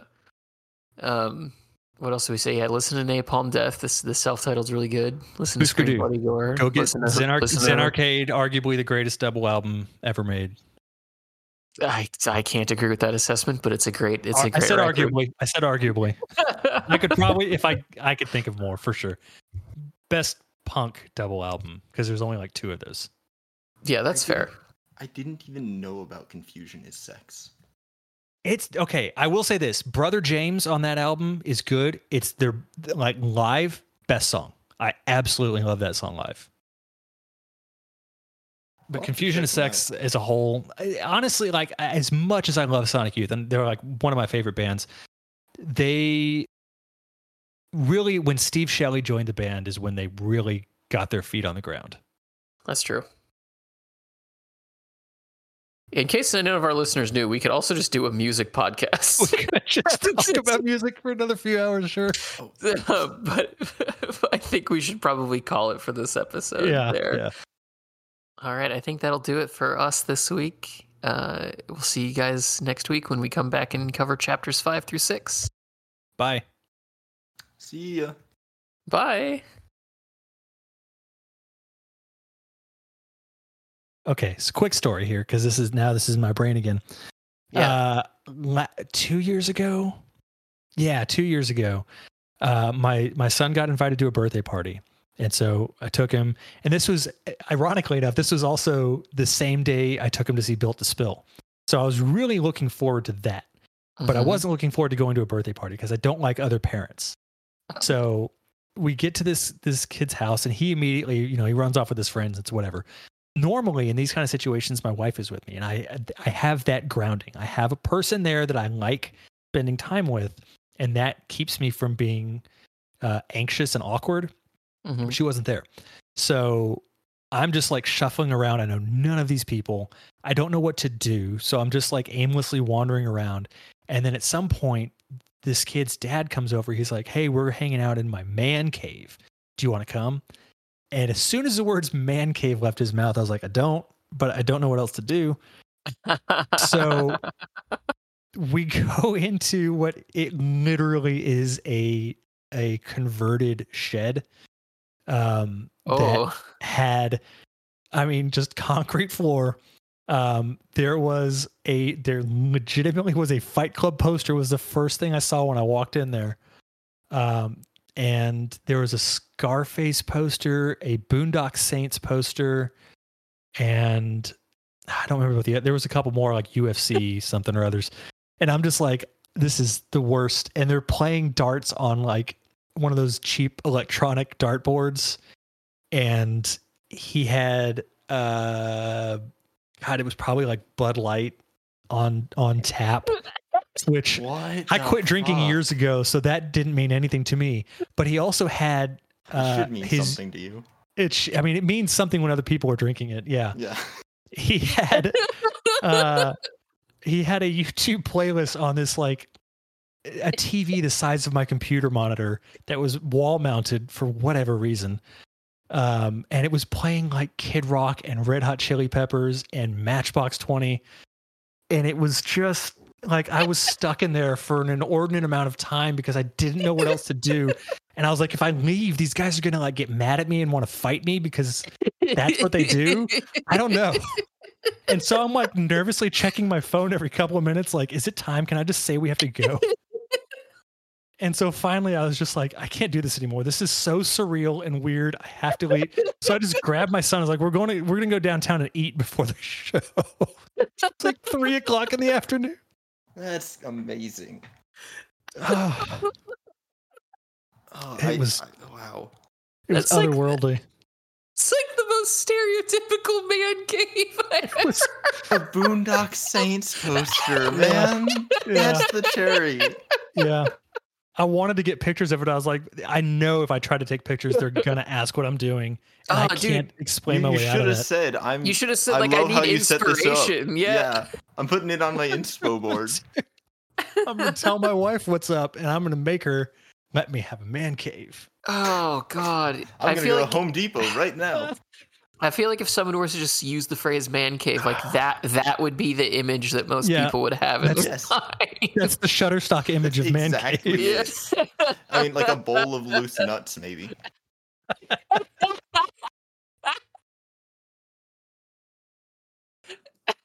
Oh.